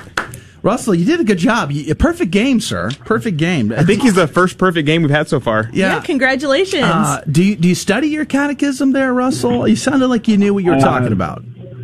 I certainly do. I, I have two kids, and I am a recent convert. Um, so What did you convert from? Um, slash of a witch, Freemason, atheist, agnostic. Uh, it's it's all a mess. Wow. You're not alone. It sounds That's a lot fun. like my conversion Praise too. God, you're here. Praise be to Jesus. I too, uh, agnostic, Church of Christ, ha- had been a Freemason as well. So you're not alone, my brother, and we're very glad that you are home in the church. And uh, let's see, we're going to go to break. We're going to come back, and we'll have more breaking news and a winner of the uh, Fear and Trembling. We'll pull out a name for the prize, and Russell, you are in that three times. So good luck and. We'll hopefully call your name out after the break. But Russell, thank you for being a contestant on Fear and Trembling today. And stay on the line. We'll get your information. Okay, thanks for having me, everyone. All right, you. God bless you. Welcome home, Russell. And don't go anywhere. On the other side of the break, more breaking news from Emily Alcaraz and Alan Smith with Fulton Sheen. We'll be right back. This is Lavinia Spirito for Catholic Way Bible Study. In Mark chapter 4, Jesus crosses the Sea of Galilee with his disciples and quickly falls asleep, even as their boat is amidst a huge, life-threatening storm. The text says that the sea was literally shaking like an earthquake. Imagine the disciples' fear as they awake, their master saying, Master, do you not care that we perish? Note that they wouldn't have been in this dangerous situation if they had not gotten in the boat to begin with. They are committed, no matter how big the storm. After setting sail in his boat of radical missionary discipleship, it can often seem that God is asleep or uncaring when we are troubled by the storms of life. The good news is that he is in fact always there and always ready to calm the storm when the time is right. Sometimes the storms are there to show us our total dependence on him and not on ourselves. Jesus, we trust in you. Catholic Way Bible Study. Peace, power, purpose. Find out more at cwbs.org. Having trouble with your car radio? No worries. The Guadalupe Radio Network has just released our new version of our app. With the app, you can get a crystal clear connection of your local station no matter where you are. You can also listen to podcasts of past shows and find more ways to connect with us. Getting the new app is easy. Just search the App Store on your phone for the Guadalupe Radio Network and either download it or if you already have it, choose the update option. Happy listening.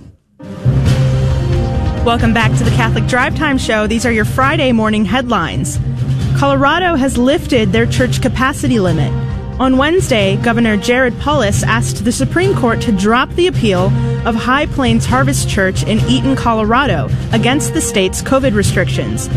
The church had asked for an injunction on the state's order that limited indoor worship to 50 people in certain areas where the virus was spreading. In its appeal to the Supreme Court on December 4th, the church argued that the state's restrictions were transparently selective and discriminatory in subjecting churches to limits that some retail stores were exempted from. On Monday, however, the state reclassified houses of worship as critical businesses, exempting them from capacity limits that other non essential businesses were subject to. Belgium now allows 15 people at Mass in a slight easing of their public worship ban. On December 8th, Belgium's Council of State ordered the government to review the ban on public masses for being disproportionate when considered in context with other activities which were allowed. The new regulation for masses allows a total of 15 participants at liturgies, while previous measures only allowed for four. The Bishops' Conference of Belgium released a statement saying, This slight easing offers new opportunities, including that of going to church as a family or in a group. China's extensive honey trap spy network could involve thousands of ploys underway now. Axios revealed this week that more than six years ago, Representative Eric Swalwell, a Dem- Democrat from California, began a relationship with a woman suspected of being a Chinese espionage operative. He was alerted by federal investigators in 2015 and given a defense briefing, which resulted in him breaking off ties to the suspect. Daniel Hoffman, a retired CIA senior clandestine services officer, told Fox News, I can say with a high level of confidence that there are many more of these women out there. China's MO is to flood the zone. William Byrne was introduced as the 10th Bishop of Springfield, Massachusetts. He's the younger brother of Sister Deirdre Byrne of the Little Workers of the Sacred Hearts of Jesus and Mary, who spoke at the Republican National Convention this past summer. The bishop elect has chosen the motto In Spem Vivam, which means into a living hope. Burns said in an interview Hope means that you recognize that Jesus has already won the victory, and we live in the reality of the unfolding of the kingdom of God. So we have a choice to make each day. Are we going to live in the kingdom of man or in the kingdom of God? These are your Friday morning headlines through a Catholic lens. Praise be to Jesus Christ in all things. Uh, thank you for being a part of the Catholic Drive Time Show. Uh, we're very excited to have you on with us today. But uh, all right, so in a minute from now, a couple minutes, we're going to be speaking with Alan Smith about Fulton Sheen and Advent. He's got two great books out: "The Cries of Jesus from the Cross," a Fulton Sheen anthology. I love it, love it, love it. And Lord, teach us to pray, a Fulton Sheen anthology, both from Sophia Institute Press, which happens to be our game show prize uh, sponsor for the week, right, Emily? That's right. And now that we have, uh, I guess his name was Thomas. Uh, I called him Russell the entire time, and not once did Thomas correct me. I was calling him by his last name instead of his first so name. So technically, you're still right. I mean, it was like high just school. to give you credit. It was like high school all over again. You know, it's like uh, the poor guy. You know, I feel bad for him. He seemed okay with it. Yeah, praise be to Jesus. But uh, we're now we're ready to pull out the winner That's for the right. whole. So that we we we draw all the names into the cup, and then we we mix them. You got to mix them, Emily. You're on I'm camera. them. You gotta you gotta Mhm. have proof that you're actually trying to be Here. unbiased and. And you're going to pull out a, a name, and then that person will receive. We'll call them, and they will receive That's the right. prize from Sophia Institute Press, which is the uh, The Spider Who Saved Christmas Yeah. by Raymond Arroyo. So, if any of you have children or grandchildren, this will be a wonderful prize for them. We had a great And now- conversation with him yesterday. Oh, it was wonderful. I would go back and watch it for our listeners. It was very good. Yeah. All right. So have you mixed it up well there? Yes, here I've mixed up the fishbowl of divine providence. So Okay. whoever wins this prize, it was God's will. It was God's will, not ours. Not was God's. ours. That's And- right. And we, I feel like we need drum music. Oh, music. we No, should I have a should. I drum need to roll. pull. So next next week we'll get a drum roll sound effect. I have winner the is- name. The winner of this week's sponsored prize from Sophia Institute Press is Cynthia. Woo! Oh, Go yay! Cynthia! Congratulations, Cynthia. Here, I'll, I'll do the dinging sound effect. Yeah. There we Yay. go. There we go. I hope she's listening. Yeah, so if you're watching on Facebook, YouTube, or Periscope on Twitter, you can see Emily holding up the uh, the winner right now. All right. It is God's will that you should win this this week, Cynthia. Next week we'll have ano- another prize opportunity, another sponsor, and more fun with Catholic trivia. So stay tuned next week on Catholic Drive Time. But uh, let's go to our call right now with uh, Alan Smith. He's on by Zoom video. So if you hanging out with us on Facebook, Twitter, or YouTube, you can actually see Alan with us. Good morning, Alan, all the way from Canada. Good morning, Joe. Thanks for having me on the network once again. Praise be to Jesus. Uh, how's life in Canada these days? Uh, the snow has come. It hasn't left.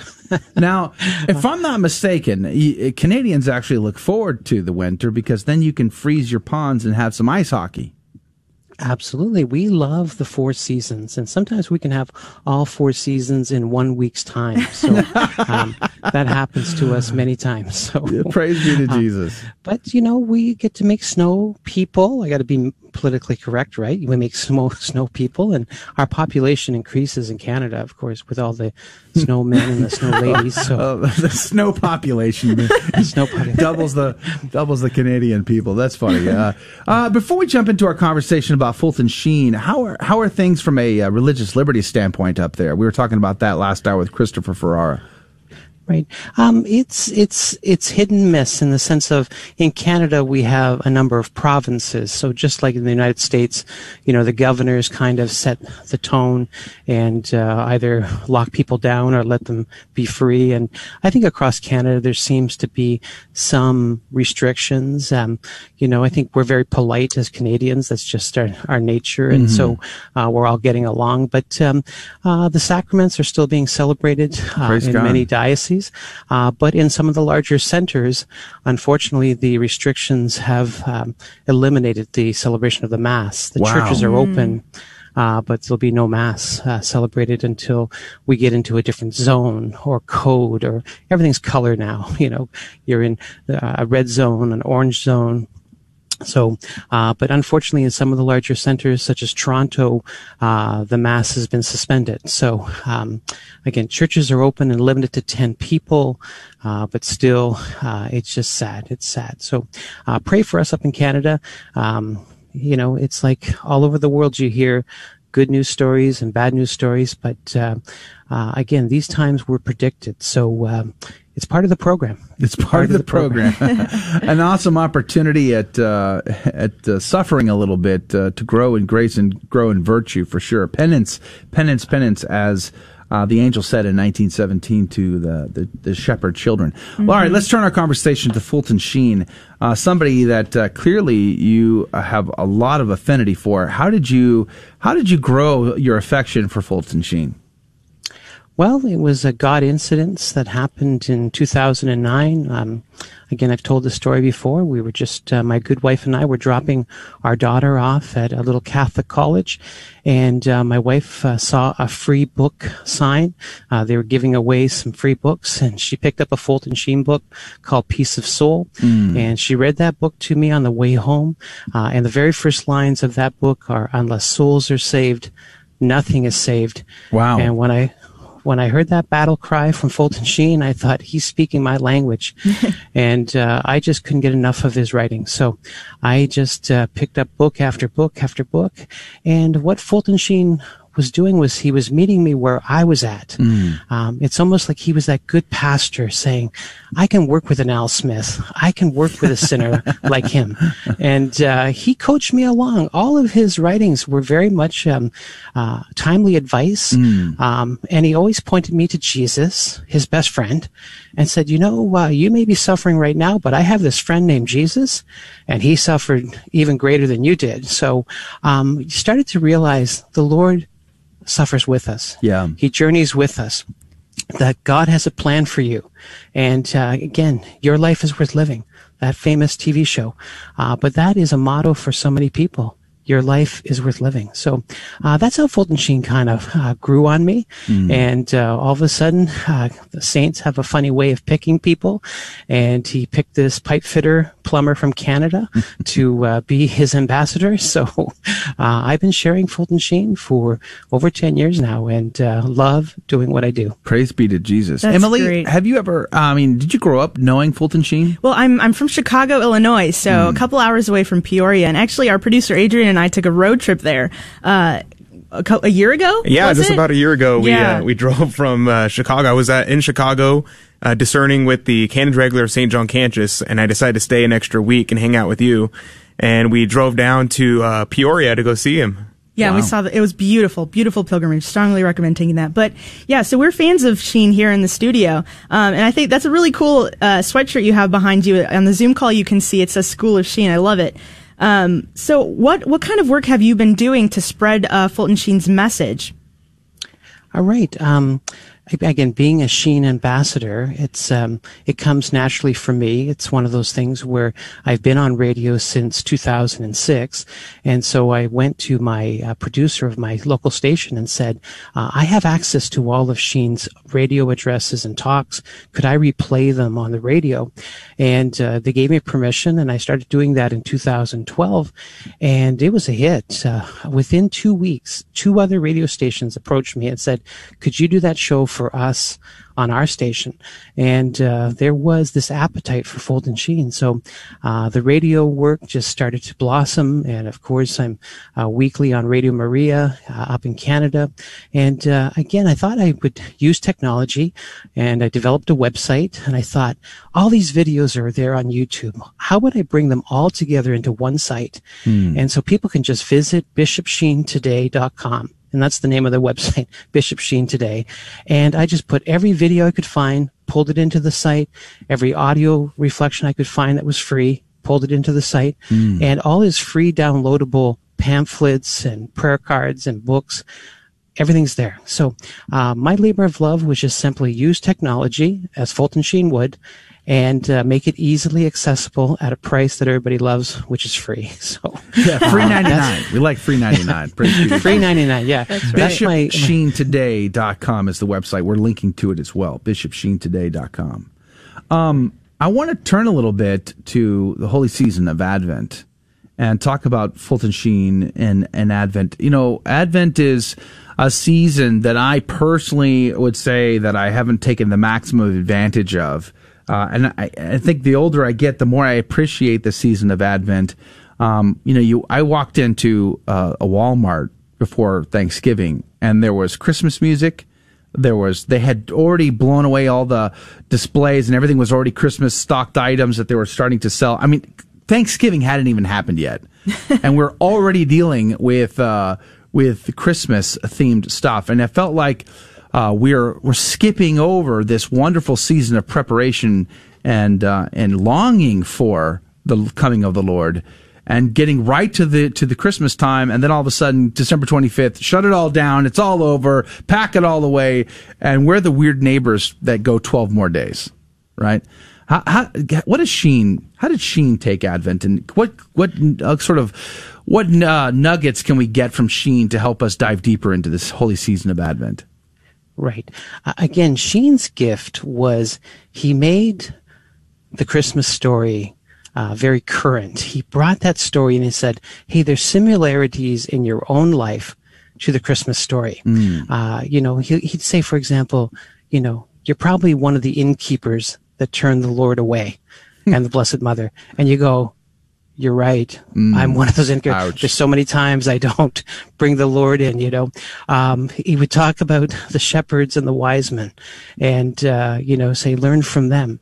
And so Fulton Sheen, of course, uh, took to pen and he put together some many beautiful Christmas books. I mean, this one here called Christmas Inspirations, the, those who are watching on uh, the Zoom chat or the Facebook feed, you can see this. But in 1966, he put this together and he said, you know what? I'm going to give them a Christmas collection that's going to make them think about Jesus, um, you know, wrestle with their sins, uh, realize like, yeah, you are like the beast in the manger scene. You know, we always say, how, how could the Lord. the donkey? It was like the donkey, Yeah. the one that smells. Yeah. I got you. Yeah. I got you. Yeah. Yeah. Where can you Per- get that book at? I've never seen that book before. Yeah, well, you know, I have all the yeah. Um, I'll send you a free download. How's that? sound? Yes, please. Oh my goodness. Right. I'm a, I'm Yeah. a huge Fulton Sheen fan. Uh, whenever I was in the novitiate with the Dominicans, my name was actually uh, Brother Fulton Marie. So it's it's pretty cool. Ah, very good. Very good. Yeah. And so there's 45 meditations that he gives in that book, Christmas Inspirations. And so you could spend, you know, do two a day. Mm. And I mean, I, I just read some of the titles that he says. He says, you know, divinity is always where you least expect to find it. Wow. I mean, it isn't that true? Yeah. Divinity is always Like in a cave and a little baby. Yeah. Yeah. And sometimes we'll find it in a shopping mall and a little child and they'll always say, Oh, this is what this is all about, you know. Uh, he, he asks, why are we lovable? Mm. That's a good question, you know. Uh, I love this. You know, I mentioned about the innkeepers, but um, Christmas is not for nice people. Christmas is not for nice people. And so uh, that kind of got me going. Uh, again, how a proud man visits the crib. Uh, because we're all proud and we need to humble ourselves and come before the Lord. Uh, the divine infection, you know, we're talking about coronavirus and, and the flu season, but do we ever think of the divine infection? Uh, and Fulton Sheen gets into our heads, get to think about it, think about it. Uh, but my favorite is the cradle and the cross. And, um, you know, I think of this beautiful connection between Calvary and Bethlehem. I mean, Yeah. it's so, so beautiful, so beautiful. Uh, Fulton Sheen, Venerable Fulton Sheen. Any, I know recently there was a story that uh, a Monsignor who had been a big supporter of Fulton Sheen's cause passed away. Do you have any details on that? Yeah, uh, Monsignor Soseman. Uh, he was the vice postulator uh, of the cause for Mm. Sheen's canonization, and he also wrote the Positio, which is this huge two-volume set uh, of a testimony of uh, Fulton Sheen's sanctity, his life, and uh, he succumbed to uh, respiratory uh, failure, and of course, um, again had that was one of his crosses. He had Mm. asthma, and um, again, he passed away, and he passed away on the day of Fulton Sheen's um, anniversary of his death. So, Wow. uh, how um, uh, very appropriate. I think he wanted to be united to Fulton Sheen in this special way, in that he went to be with our Lord the same day that Fulton Sheen went to be with our Lord. Now, did Monsignor have COVID? Uh, uh, that's what I read. So Okay. um, I think in today's world, it was it really COVID or was it something Yeah, else? I mean, it is tricky business, isn't it? You it's know? tricky business. But um, uh, again, Either the way, message there is yeah. The Lord calls us, and we Mm. don't know the time, the date, the hour. So be ready. Be ready. You know, uh, we we were talking earlier off air about Fulton Sheen a little bit, and uh, one of my favorite stories is uh, when uh, Fulton went to Lourdes for a pilgrimage as a young priest and didn't have the money to pay the bill at the hotel, so he stayed nine days praying at the grotto and uh, on the ninth evening still had no money to pay the bill. He be- he begs Our Lady's intercession, and a man walks up and says, uh, "Do you know English? Do you know French? Yes, I do. Yes, I do. Do you know Paris? Yes, I do. Will you give us a tour? Yes, I will. Have you paid your hotel bill? No, I haven't. you know, and I think of stories like that with Fulton Sheen, and there were so many. There were so many stories. Uh, but why do you think uh, that his life was surrounded by such, uh, you know, incredible, miraculous, and charismatic type stories? Well, I, I believe he had to, you know, if he was going to talk the talk, he had to walk the walk. Yeah. And I think this is this is the beautiful thing is that he could really relate to people and say, "Hey, I know what it's like Mm. to wait to the eleventh hour to get that check and to uh, rely on divine providence." And that's a beautiful story you shared, uh, Joe. But uh, again, I don't think there was some nothing that he didn't experience. I think again the words of our Lord. Uh, he was like us in all things but sin. Mm. And I think uh, Fulton Sheen truly exemplified that. He was saying, you know, the Lord uh, suffers the, what we suffer. Yeah. And uh, so uh, take consolation in that. And um, again, he had a great life. I think of this farm boy, you know, from outside of Peoria, coming to the city, um, struggling with his studies. He, you know, he admitted it. He wasn't a good speaker, public speaker. He had to Mm. work on it, work on it, work on it. And uh, again, a lot of us struggle with our imperfections and uh, know that God can uh, use that clay and make it into uh, a Ming vase. And I think that's what he kind of said. You know, uh, the word treasures in clay is so his his autobiography. It's yes, great. I've got it on the uh, shelf at the house. yeah. It's a great book. Yeah. Uh, we're talking to Alan Smith about Fulton Sheen and uh, diving into a little bit of about of his life, but I want to recommend two books. We're going to go to a break. We're going to come back. We'll continue and wrap up our conversation. But The Cries of Jesus from the Cross and Lord Teach Us to Pray both can be found at Sophia Institute Press.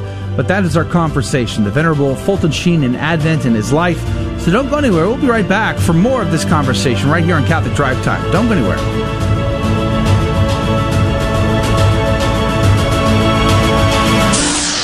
What does the word apologetics mean? The word apologetics is derived from an ancient Greek word apologia or apologia, which means an apology. Not an apology in the modern sense of the word, which is to say you're sorry for something, but rather an apology in the ancient sense of the word, which is to make a reasoned defense of something or someone. In ancient times, the word apology referred to the case a lawyer would make on behalf of his client. So apologetics is about building the case for our faith, learning how to explain and defend our faith. Basically, there are three types of apologetics natural, Christian, and Catholic. Natural apologetics builds the case for truths that we can know from the natural light of reason, truths that are able to be known without any divine intervention. Truths such as the existence of God, the innate spirituality of the human soul, the objective reality of right and wrong.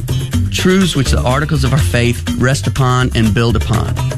Christian apologetics, on the other hand, builds the case for divinely revealed truths, truths that cannot be known by reason apart from faith.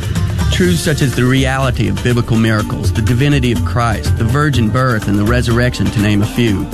Catholic apologetics encompasses all of Christian apologetics since Catholicism is the fullness of Christianity, but Catholic apologetics tends to focus on those truths of Christianity that are not generally believed by non Catholic Christians. Truths such as the Catholic Church having been founded by Jesus Christ, the papacy, the sacraments, the Immaculate Conception, and others. Again, the three main types of apologetics are natural, Christian, and Catholic. And in this course, we will be focusing mainly on Catholic apologetics, how to explain and defend the truths of our Catholic faith. A beacon of truth in a troubled world. This is the Guadalupe Radio Network, radio for your soul.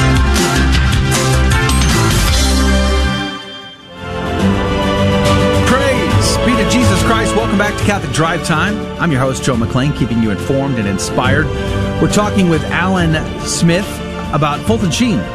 And again, before we went to the break, I mentioned his books on Sophia Institute Press. I highly recommend them. The Cries of Jesus from the Cross. It's a really, really good book, especially for the holy season of Lent. But, I mean, Alan, uh, Advent should be a mini Lent, right? So I would say that this book could, you could do it easily do a meditation of Jesus Christ from the cross in preparation for Christmas. Wouldn't you? I know that sounds weird, but don't you think that that's possible? Yeah. And you know, it's funny how you say that because I was thinking the same thing. I mean, the book, The Cries of Jesus from the Cross, is Sheen's Meditations on the Seven Last Words. So it's perfect for Lent.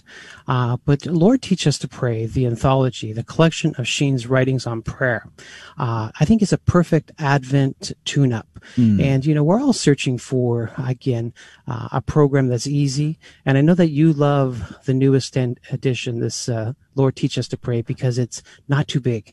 I know that you're sometimes intimidated by, by big books, but uh, I'll hold it up. Lord Teach Us to Pray. I've got a copy here. Mm. Uh, again, not that big, uh, 200 pages, but this collection of Sheen's writings on the Our Father, the Mass, Mm. the Holy Hour, uh, the Stations of the Cross, meditations on the Eucharist and Our Lady. Uh, it's all there. And I thought this is a perfect book to read just a few pages every day during Advent, uh, because we need to work on our stuff. It's uh, kind of like, what's the best Christmas present we could give to Jesus? Well, it's a better prayer life. You know, let's work on our prayer life. And the title of the book, Lord, Teach Us to Pray. Mm. That's perfect. If I could do anything uh, better in my life, be a better prayer warrior. Learn how to pray well and to focus when I go to Mass. Focus when I'm praying the Our Father. Mm. Uh, have uh, holy hours that are meaningful, not just rest time. Sometimes, you know, it's the best nap I ever get. Sometimes these holy hours, right? Yes. I, I don't, I don't want to admit it on air, but I don't know why uh, I'm always so tempted to pass straight out when I go to adoration. like, yeah. Well, because the the disciples, uh, that's how they spent their first holy hour, sleeping, sleeping, right? True. Yeah. Yeah. yeah. Yeah. But uh, I laid out a, a kind of a, a plan. You know, I think what I Mm. try to do is a, a reading guide. So in Lent, I do a Lenten reading guide where I give you 45 days of reading.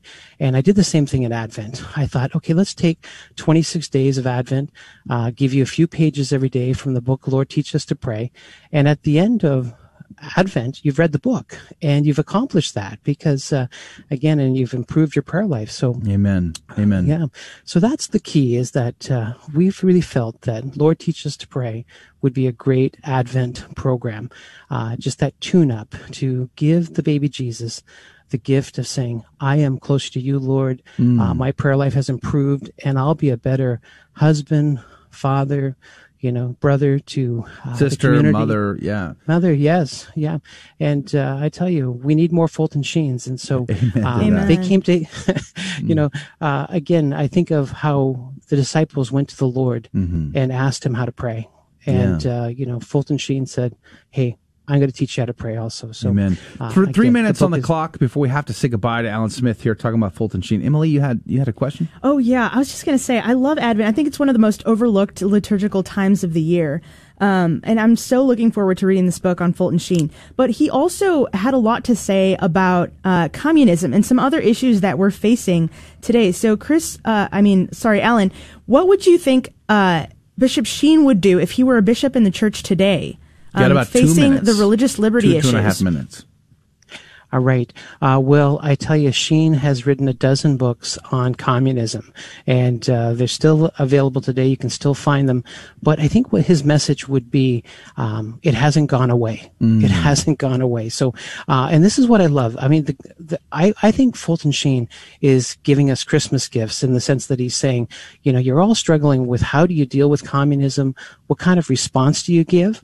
Well, he wrote it all down for us, Mm. and you just unpackage his books, uh, "Communism and the Conscience of the West," and other books that he wrote.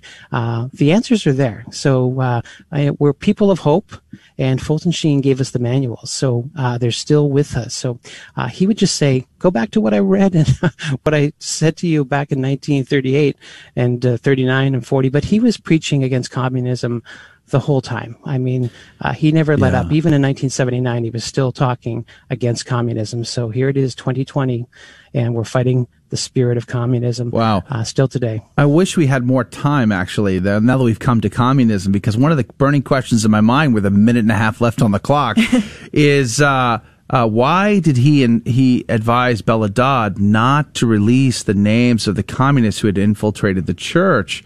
I mean, college you is, it would be nice to have rooted that out and gotten that over with. Instead, it seems like we went the opposite direction. Uh, but uh, so much I love of uh, Fulton Sheen. I just want. I wish I could ask him this question.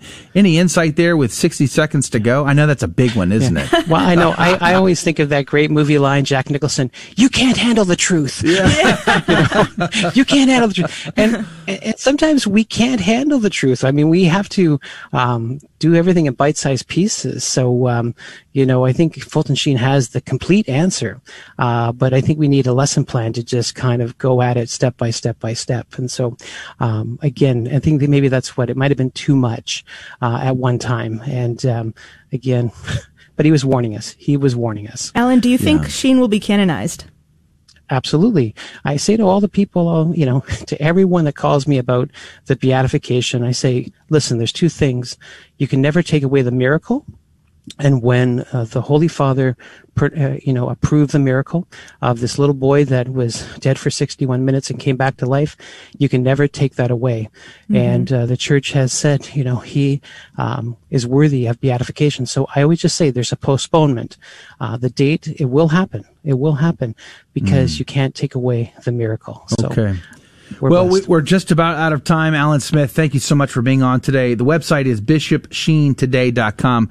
God love you, Alan. Thank you for being on. Thank you. Thank you, guys and girls. Thanks. and snow people in Canada. All right. Yes. Uh, Alan Smith, check out his website, bishopsheentoday.com. Also, check out his books at Sophia Institute Press. Just search for Fulton Sheen on their website and you'll find the two there Cries of Jesus from the Cross and Lord, Teach Us to Pray. But that's going to do it for today's show. I want to thank Emily uh, for being on the program today. Thanks, thank you, Joe. Emily. And Adrian. For spinning all the plates in the background, The ones and the twos. No because problem. every It's super easy. No problems whatsoever. because every day presents a new technical challenge for us to overcome. But you know what? With every adversity, we become stronger and we learn new things every Amen. single day. And eventually we'll get it right, I promise you. But uh, don't forget, Monday morning, we join the program again, Catholic Drive Time, 6 a.m., Monday through Friday, right here on your Guadalupe Radio Network station. We've got a great show lined up on Monday. Don't want you to miss it. Plus, Father Donald Calloway is going to be coming up in the near future to talk about his private letter he wrote to the Pope and how that got us a year for St. Joseph. All of that is coming down the road in Catholic Drive Time. Until then, may God richly bless you. We're praying for you. Please pray for us. We'll see you next time. Thank you for joining us on Your Catholic Drive Time, where it is our pleasure to keep you informed and inspired. Join us Monday through Friday at the same time, right here on your favorite Catholic radio station. Don't forget to connect with us. Just go to facebook.com forward slash Catholic Drive Time. Again, that's facebook.com forward slash Catholic Drive Time. Be sure to share more than just us today. Share Jesus with everyone you meet. Bye now, and God love you.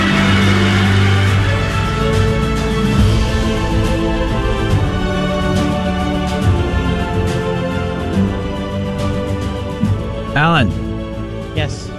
thanks for being on, man. You're welcome. That was we fun. Can do this every day. We can do this every day. During this time of Advent, I am happy to bring to you a beautiful and traditional hymn, O Come, O Come, Emmanuel, sung by Jamie Teton.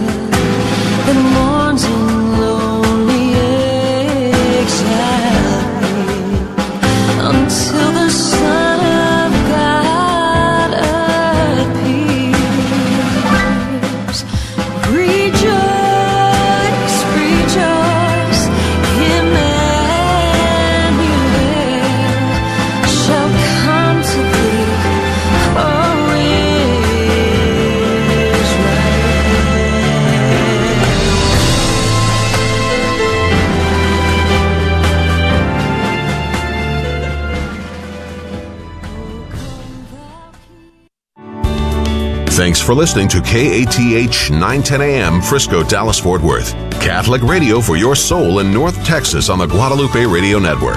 Heard also at grnonline.com and on your smartphone.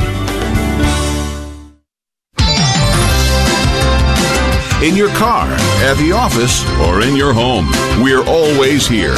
This is the Guadalupe Radio Network, radio for your soul.